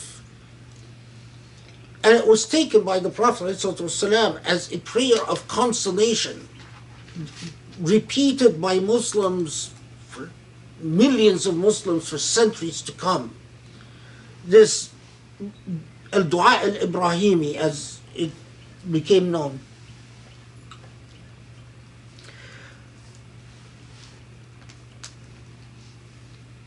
And we know that the Quran then comments, as would be expected, about the fate of those who refused to abandon what they were doing because of the inherited practices and traditions of their fathers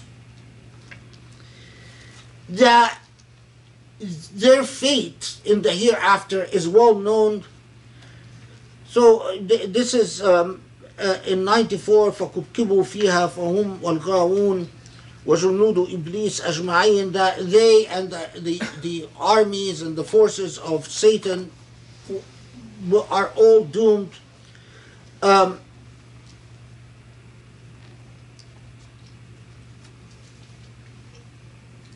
and this then takes us to 10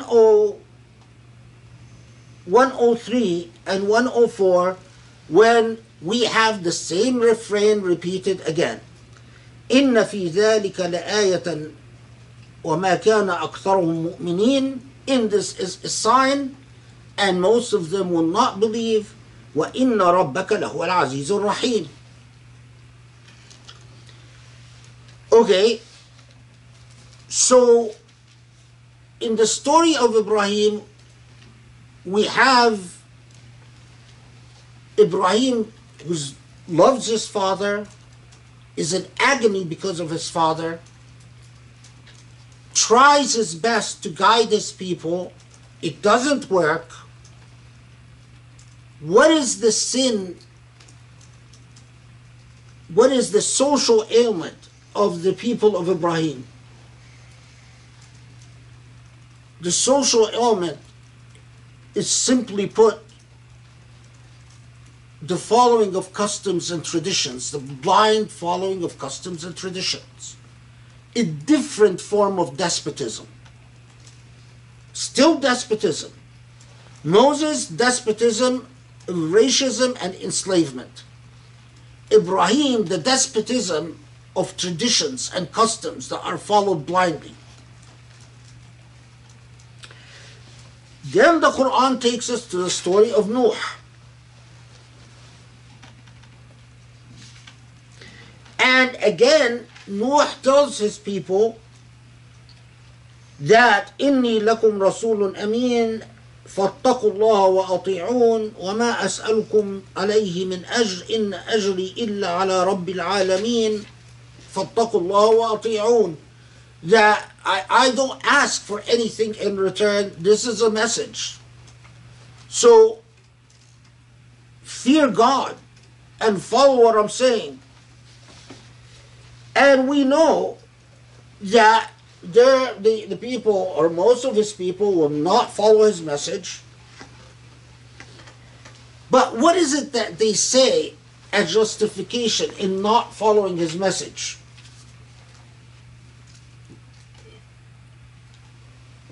They say to him, this is 111, قالوا أنؤمن لك واتبعك الأرذلون قال وما علمي بما كانوا يعملون إن حسابهم على إلا على ربي لو تشعرون وما أنا بطارد المؤمنين إن أنا إلا نذير مبين قالوا لئن لم تنتهي يا نوح لتكونن من المرجومين قال ربي إن قومي كذبون They are upset because those who followed Nuh are the low class, al-arzalun. It's not the rich people, it's not the cool people. It is the poorest and most uncool people in society. And in fact, what they tell Noah is maybe we'll listen to you if you get rid of the riffraff. And Noah answers them by saying, It's not up to me to get rid of the riffraff, as you put it. Their accountability is with Allah. Whether they're, they're, they, it's like saying, you think they're riffraff, but maybe you're the riffraff. Who, this is something, it, it, it's Allah knows the merit of people. But as far as I'm concerned, I can't kick out the believers. And then Noah this knows that there's no hope. Those who have followed Noah are the ones who followed him, and and he tries and tries and tries with his people. Nothing changes. His numbers remain pretty static. And he turns to Allah and says, Allah, call me kadhabun. They don't believe me. What am I going to do? And we know the narrative of the story of Noah is that there is a flood that will punish his people. And we get at 122 and 123 again وإن ر- و- sorry uh, at 121 إن في ذلك لآية وما كان أكثرهم مؤمنين وإن ربك لهو العزيز الرحيم again we get the same refrain in this is a sign and most of them will not believe and Allah is al-Aziz al-Rahim okay so what is the sin of the people of Noah it's another form of despotism another form of istibdad, but it's classism, tabaqiyya. So we're already getting a pattern here. People of Moses, we know what their problem is. They're racists and the enslaved people. People of Ibrahim, is blind imitation to customs and traditions people of Noah they're classists and the Quran immediately moves to the people of Hud. And the people of Hud, again, is قال لهم أخوهم Hud, their brother Hud, connoting intimacy, closeness. Not that they were actual blood brothers, but meaning he is anchored in society. He cares about them. I am a prophet and I don't again the same message وما أسألكم عليه من أجر إن أجري إلا على رب العالمين that I don't ask you for for for a compensation I'm not doing this for my own benefit this is for you أتبنون بكل ريع آية تعبثون وتتخذون مصانع لعلكم تخلدون وإن بطشتم بطشتم جبارين So the people of Hud are obsessed with building uh, تبنون بكل ريع آية تعبثون meaning that they spent a lot of money on luxury items in their buildings. Tall, fancy buildings. You know, they should, of course, see the high rises now in, in, in Mecca and, and, and Dubai and Abu Dhabi and so on. But a lot of money is, is wasted on, on stuff like that. And تخ- م- مصانع لعلكم تخلدون they were obsessed with the idea of the fountain of youth and discovering the secret for eternal life وإن بطشتم بطشتم جبارين meaning you are cruel and savage when you use your power. This perfectly fits what the Emiratis and Saudis are doing in Yemen. They use force without mercy and they build high rise buildings full of fancy elitism. I mean, a more perfect and fitting description could not be. وَإِن بَطَشْتُمْ بَطَشْتُمْ جَبَّارِينَ you are, You're cruel people. You, when you use force, you completely forget mercy and compassion. You're brutal. And Hud goes on to tell his people God has given you a lot of bounties, a lot of good.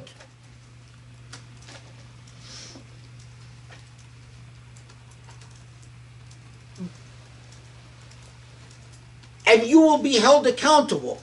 And their answer is سواء علينا أو عصت أو, أو لم تكن من الواعظين إن هذا إلا خلق الأولين We don't care what you say Hud إن هذا إلا خلق الأولين means that this is the way that we've always done things.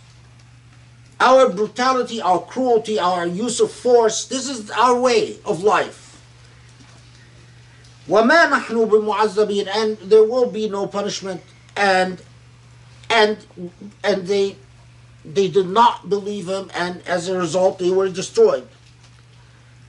And at 140 again, or 139 and 140 again, we get the same refrain.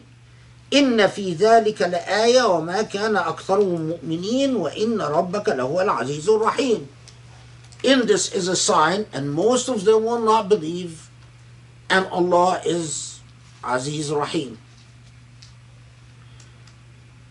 So, Hud are also despots, another form of despotism. But their main sin, yes, elitism, but batsh. Batsh is literally means to be cruel and merciless in the way you use force.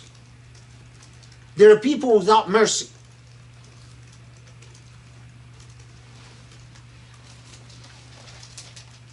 Then right away, Allah subhanahu wa ta'ala takes us to the people of Salih, Thamud.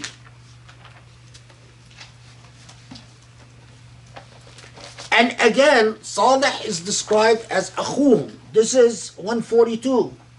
إذ قال لهم أخوهم صالح ألا تتقون If their brother Salih told them, Don't you fear? Same language. وما أسألكم عليه من أجر. And I don't ask you for compensation. So again, it's what is Allah telling us here? It's the same message over and over, over and over. But it is not just a message about monotheism.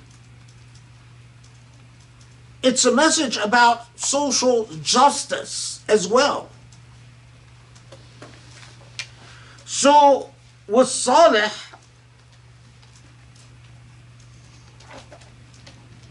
after he tells them that this the, reaffirms the same message, he reminds them, you build fancy homes, you spend a lot on yourself and on luxuries, and you don't think about things like whether you are co- you're corrupting the earth or not corrupting the earth. In other words, you don't have a, a very strong compass about justice or, or injustice. You indulge. And and they respond to him قالوا إنما أنت من المسحرين You're bewitched. Moses is called a majnun, insane. in Ibrahim, he's treated like a criminal. It says, if that if you don't stop, we're going to stone you. Right? With Noah, they say you are, you, have lost your mind. You're, you're, you're senile. You're talking nonsense because you, you go around with the riffraff. And with Hud and Saleh, again, the, the point is they always respond with an ad hominem attack, cutting the, attacking the personality of the messenger, and oblivious to the message itself. So, the test given to those people is fascinating, right? They defy Salih. They say, okay, well, if you're truthful, have a, have a camel come out of this rock. And Allah obliges, and a miracle is performed. A camel suddenly appears. But they are told that they have to share their water with this camel. The camel has certain days in which he the camel can drink from the well and on these days they're not supposed to drink from the well but on the alternative days they drink from the well and the camel doesn't drink from the well better minds than mine paused long and hard as to why that test. And Qawm Thamud are arrogant, arrogant, yes, but they're also greedy. They see no reason why they can share anything with anyone. And when Allah gives them that test, that there is something in this world that you don't you don't have the right to indulge in to your heart's content, but you actually have to exercise restraint. Even if you don't understand the logic of this restraint, but it is not just free for you to use as you please, they fail they kill the camel. They say, we're not going to share our water with the camel, we're just going to kill the camel. And they're destroyed as a result. And again, Allah comments on this by saying, Inna fi dhalika ayah. And mo- in this is a sign, and most of them will not believe, and Allah is al Aziz al Rahim. So, the sin of Qawm Salih, Thamud, is extreme indulgence and greed. They don't share, and they were rather infamous for not wanting to share. Then, right away, Surah Al-Shu'ara moves to Qawm Lut, the people of Lut, Lot.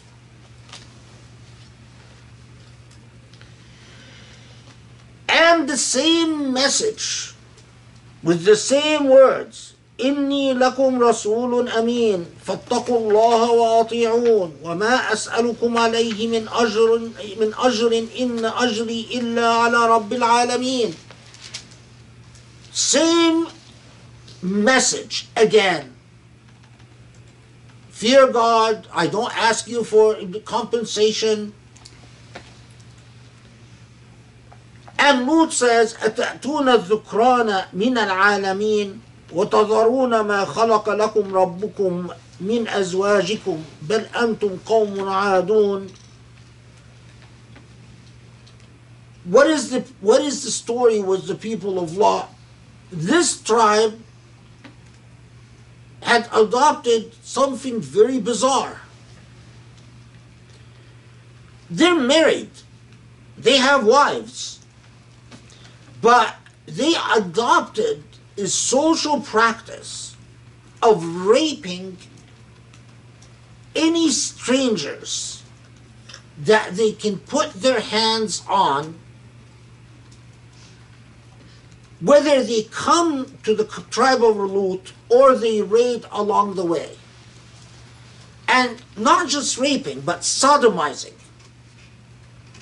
And not just sodomizing, but sodomizing the men and the women. Now, why is it that they sodomize all those that they put their hands on? It's an expression of extreme dominance and power. We are going to sodomize your men, and we're going to sodomize your women, and we're going to sodomize your children, and there's nothing you can do about it. So the message that they're sending is look at us, we're all powerful. We literally screw you. Quite literally. And there's nothing you can do about it.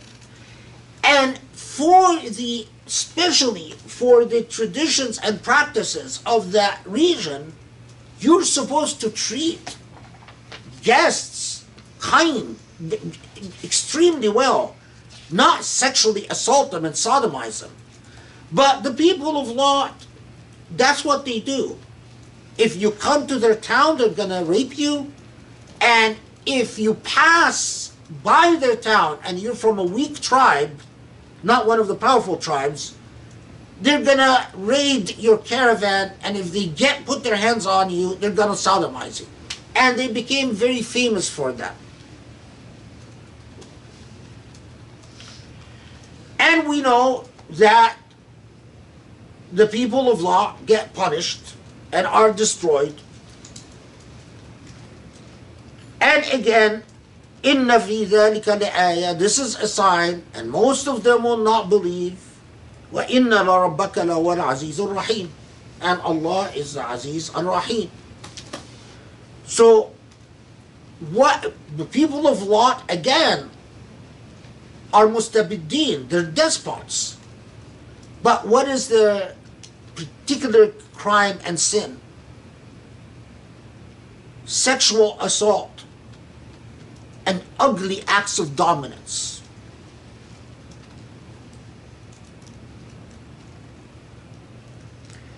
Then we come to Shu'aib. Shu'aib, Allah doesn't says doesn't say akhuhum, doesn't say their brother. But simply Shu'aib has the same message. Inni lakum rasulun amin.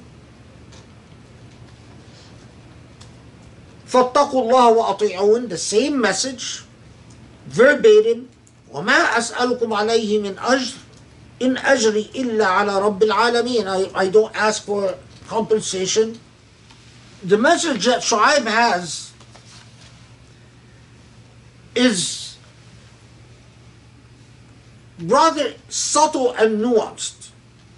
أوفوا الكيل ولا تكونوا من المخسرين. وزنوا بالقسطاس المستقيم. ولا تبخسوا الناس أشياءهم ولا تعثوا في الأرض مفسدين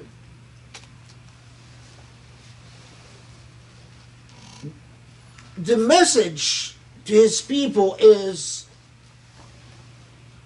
don't cheat in commerce. Don't pursue fraudulent practices in your transactions so you can maximize profit. And don't deny people their rights. And by doing so, you are causing corruption on earth.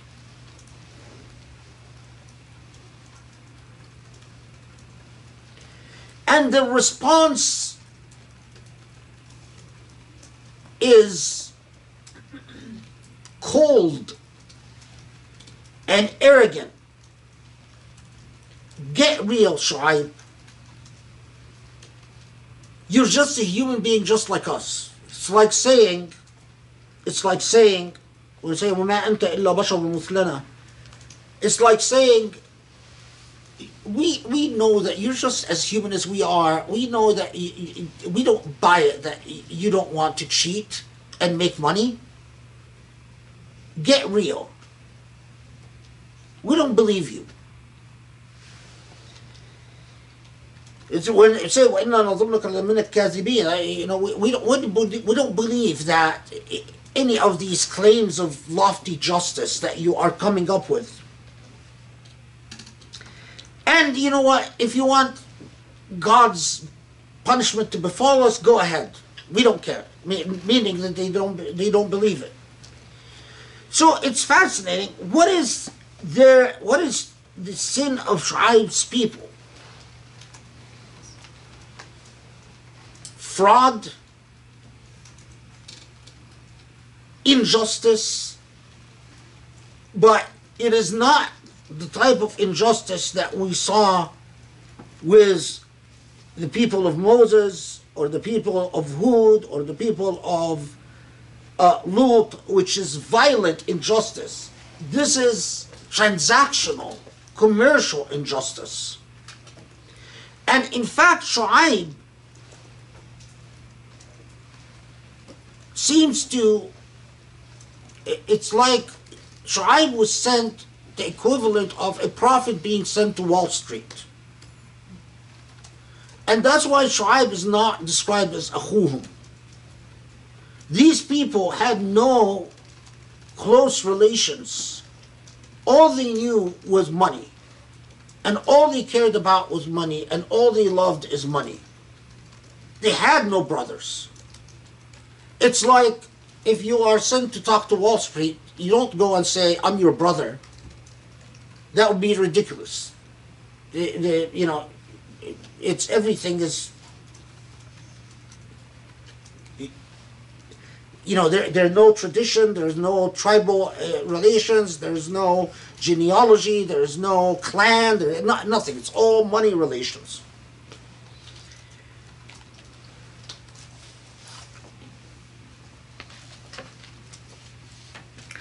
so seven forms of despotism seven forms of istibdad Moses, race, racism and enslavement, Ibrahim, blind imitation and unthinking habitualism, Noah, classism, Hud, cruelty and bar- barbarity, Saleh, uh, eh, greed in a, greed and a, and a refusal to understand that you exist in the world to share its resources. Lut, sexual aggression and uh, again forms of of of, of exercise, exercising power, but in a particularly cruel and tortuous manner. And Shu'aib is fraud and injustice and failure to to to be now among the people that the people of Shu'aib resemble the most the people of Quraysh except that tribe didn't come from one of the families that controlled the finances and the money in his tribe but the Prophet Muhammad did. He came from the tribe of Quraysh, one of the tribes that actually dominated the finances of Mecca.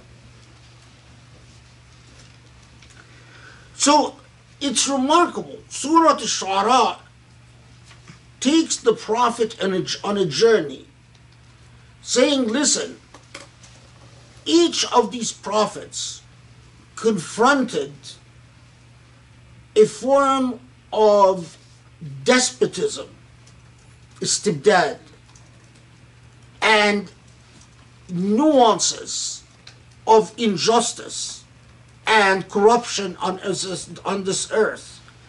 And in every one, Allah creates a sign, as Allah creates signs all the times.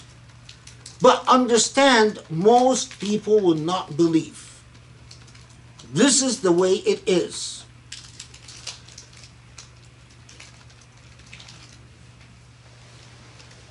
we're not finishing the surah yet, but I'm, I'm with this surah I'm forced to skip ahead and go back back and forth for, for reasons I think you'll you'll you'll see. So when we get to this point, this is the point where Allah subhanahu wa ta'ala tells the Prophet والسلام, Okay, do you understand upon what type of people demons descend? Now, of course, in traditional tafsir, they'll tell you that what Allah is saying is that Mecca accused the Prophet of being a sorcerer. And Allah is telling the Prophet that, well, I know you're not a sorcerer because it's not demons that visit you, but sorcerers are visited by demons. But of course, I mean, yeah, that that that, but that's that's, I mean, that that's just, I mean, I, very elementary or rather superficial. But Allah subhanahu wa ta'ala is, is saying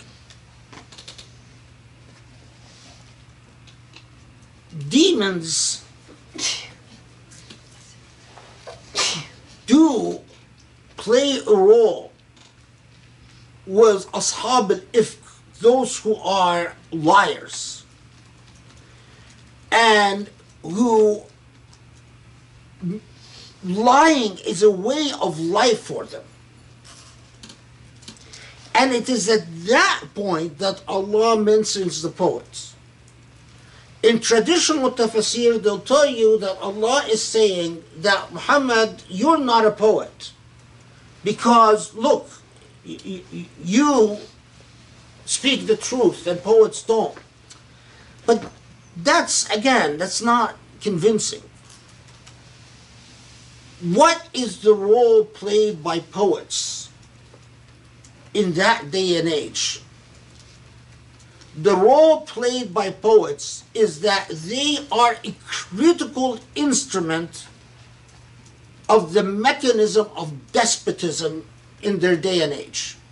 They are the PR branch of the state.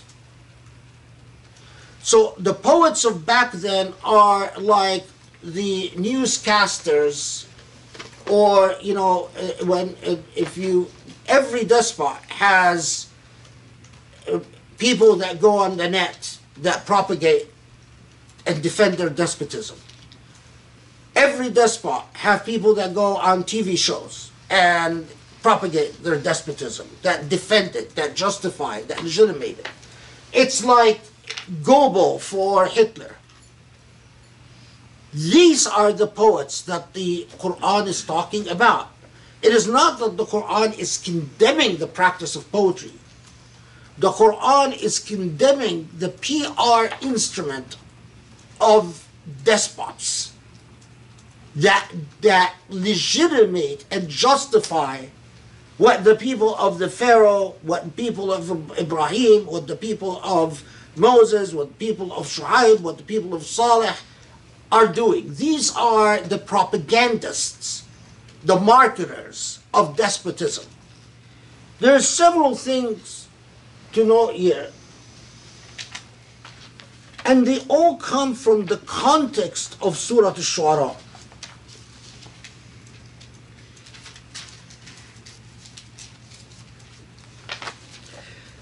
When the first Surah Al-Shu'ara is revealed, the Prophet ﷺ is affected by it so much that he calls, he goes in the middle of Mecca and he announces, speaks publicly, and he says, I avail none of you nothing. It is none of it is up to me. And he even talks to his members of his own family and he says, Believe, because I can avail you nothing. directs his speech, even says, even Fatma, my own daughter, I can do nothing for her. He gets the message that it is all up to Allah and that he can do nothing to either save someone or not save someone.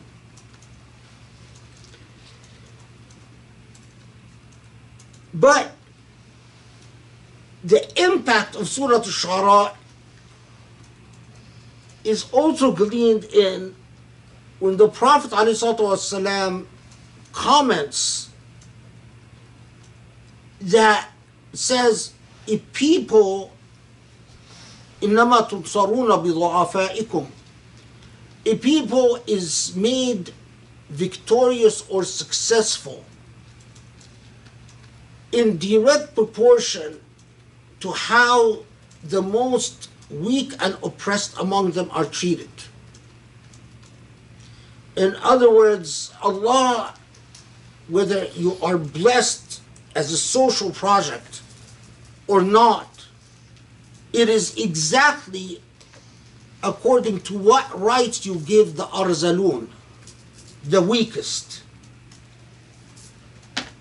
and the most powerless. Again, in relation to Surah Al-Shu'ara, the Prophet ﷺ said, لا تنظروا إلى عيوب الناس كأنكم أرباب وانظروا إلى عيوبكم كأنكم عبيد فإنما الناس مبتلى ومعافى فارحموا أهل البلاء وسلوا الله العافية Don't look to the faults of people as if you are gods, but look to your own faults as if you are slaves.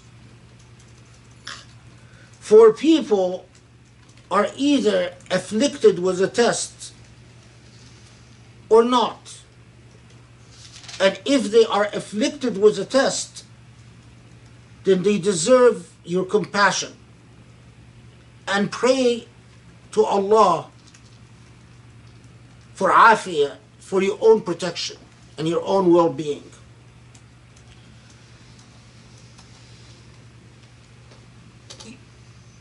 A remarkable reaction to Surah Al-Shu'ara, right? Don't think distance yourself thoroughly from the idea that you are godlike. لا تنظروا لعيوب الناس كأنكم أرباب. Don't look at people's faults as if you're gods. You're not. Focus on your own faults. It, the Prophet والسلام, is distancing himself from despotism and its mechanisms and its and its and its processes.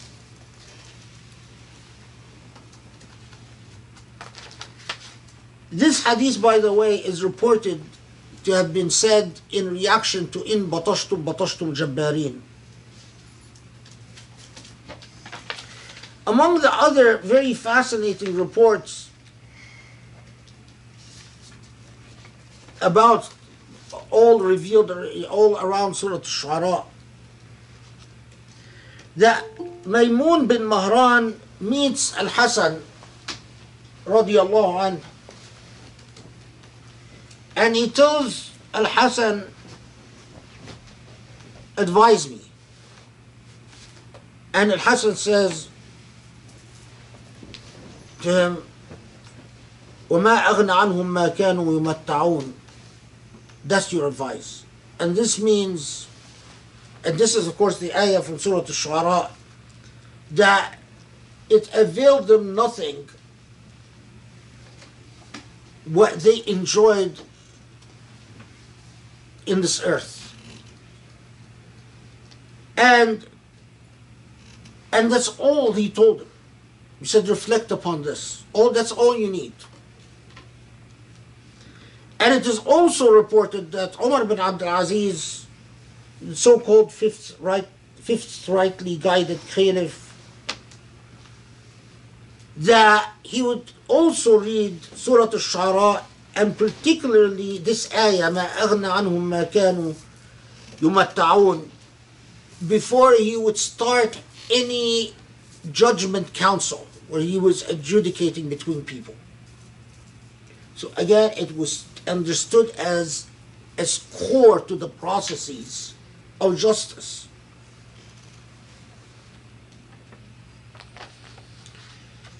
Moreover,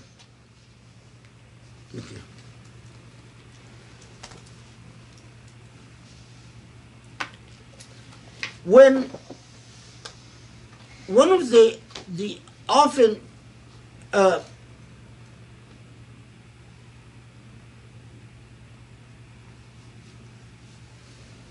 often reported traditions associated with Surah Al-Shu'ara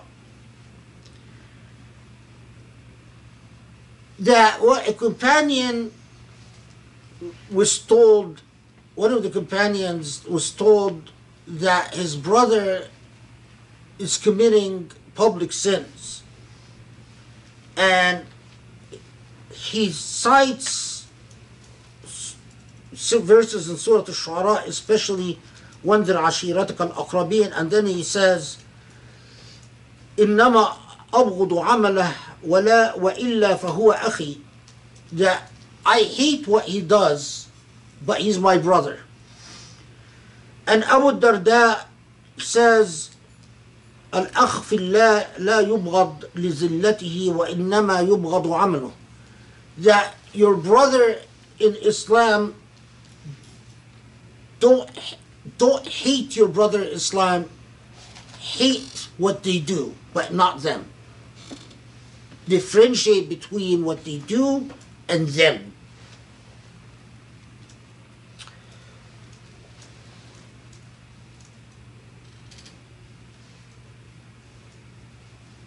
That gave that repeated usage of akhuhum, their brother, a further nuance as especially the Sufi-esque tafsir know that the Prophet ﷺ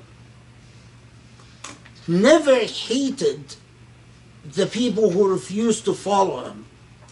Hated what they did, but not them. And that that distinction is critical for proper morality in Islam.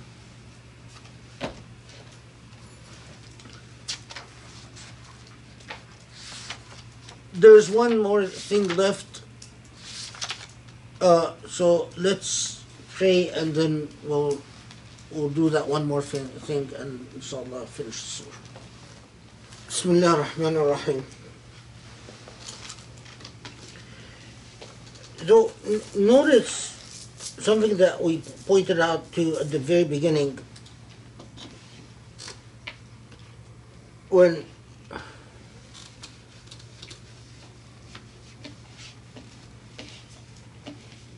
and this is uh, two two twenty three. It says على من تنزل الشياطين that when Allah talks about demons descending and then if you notice at 223 وأكثرهم كاذبون most of them are liars and the, actually in comment the commentators stop at that expression most of them are liars because uh, there are traditions in which the the Prophet ﷺ is asked why is Surah Shu'ara, it says most of them are liars instead of they're liars outright. And the Prophet ﷺ is reported to have said, يخلطون الصدق مع مئة كذبة that they mix that demons in fact communicate information from the world of ghaib to sorcerers. But they mix a piece of truth with a hundred lies. And uh, this is um, generally true for, you know, the phenomena known as psychics and fortune tellers and so on. That they they're contact in contact with something they don't understand, and what they're in contact with, you know, could give them a bit of truth, but mixed with a great deal of lies. That. Um, okay, so that just so you know that this is part of what.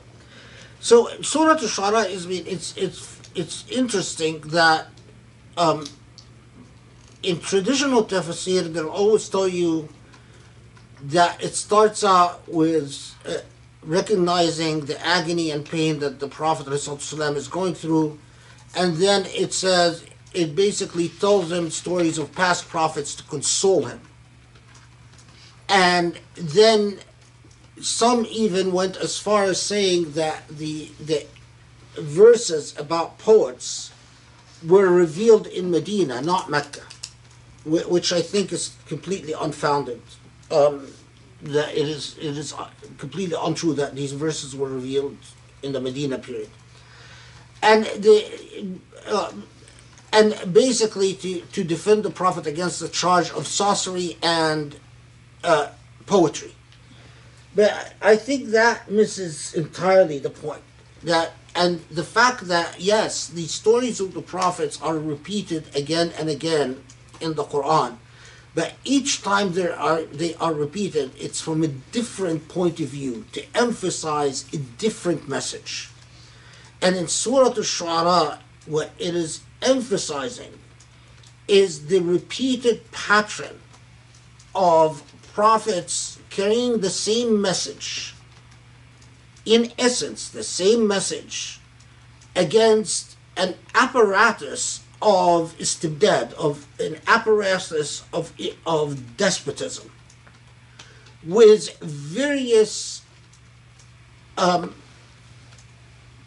permutations of injustice, different forms and manifestations of injustice. And the essential confrontation is always between the prophets and repeatedly the powerful.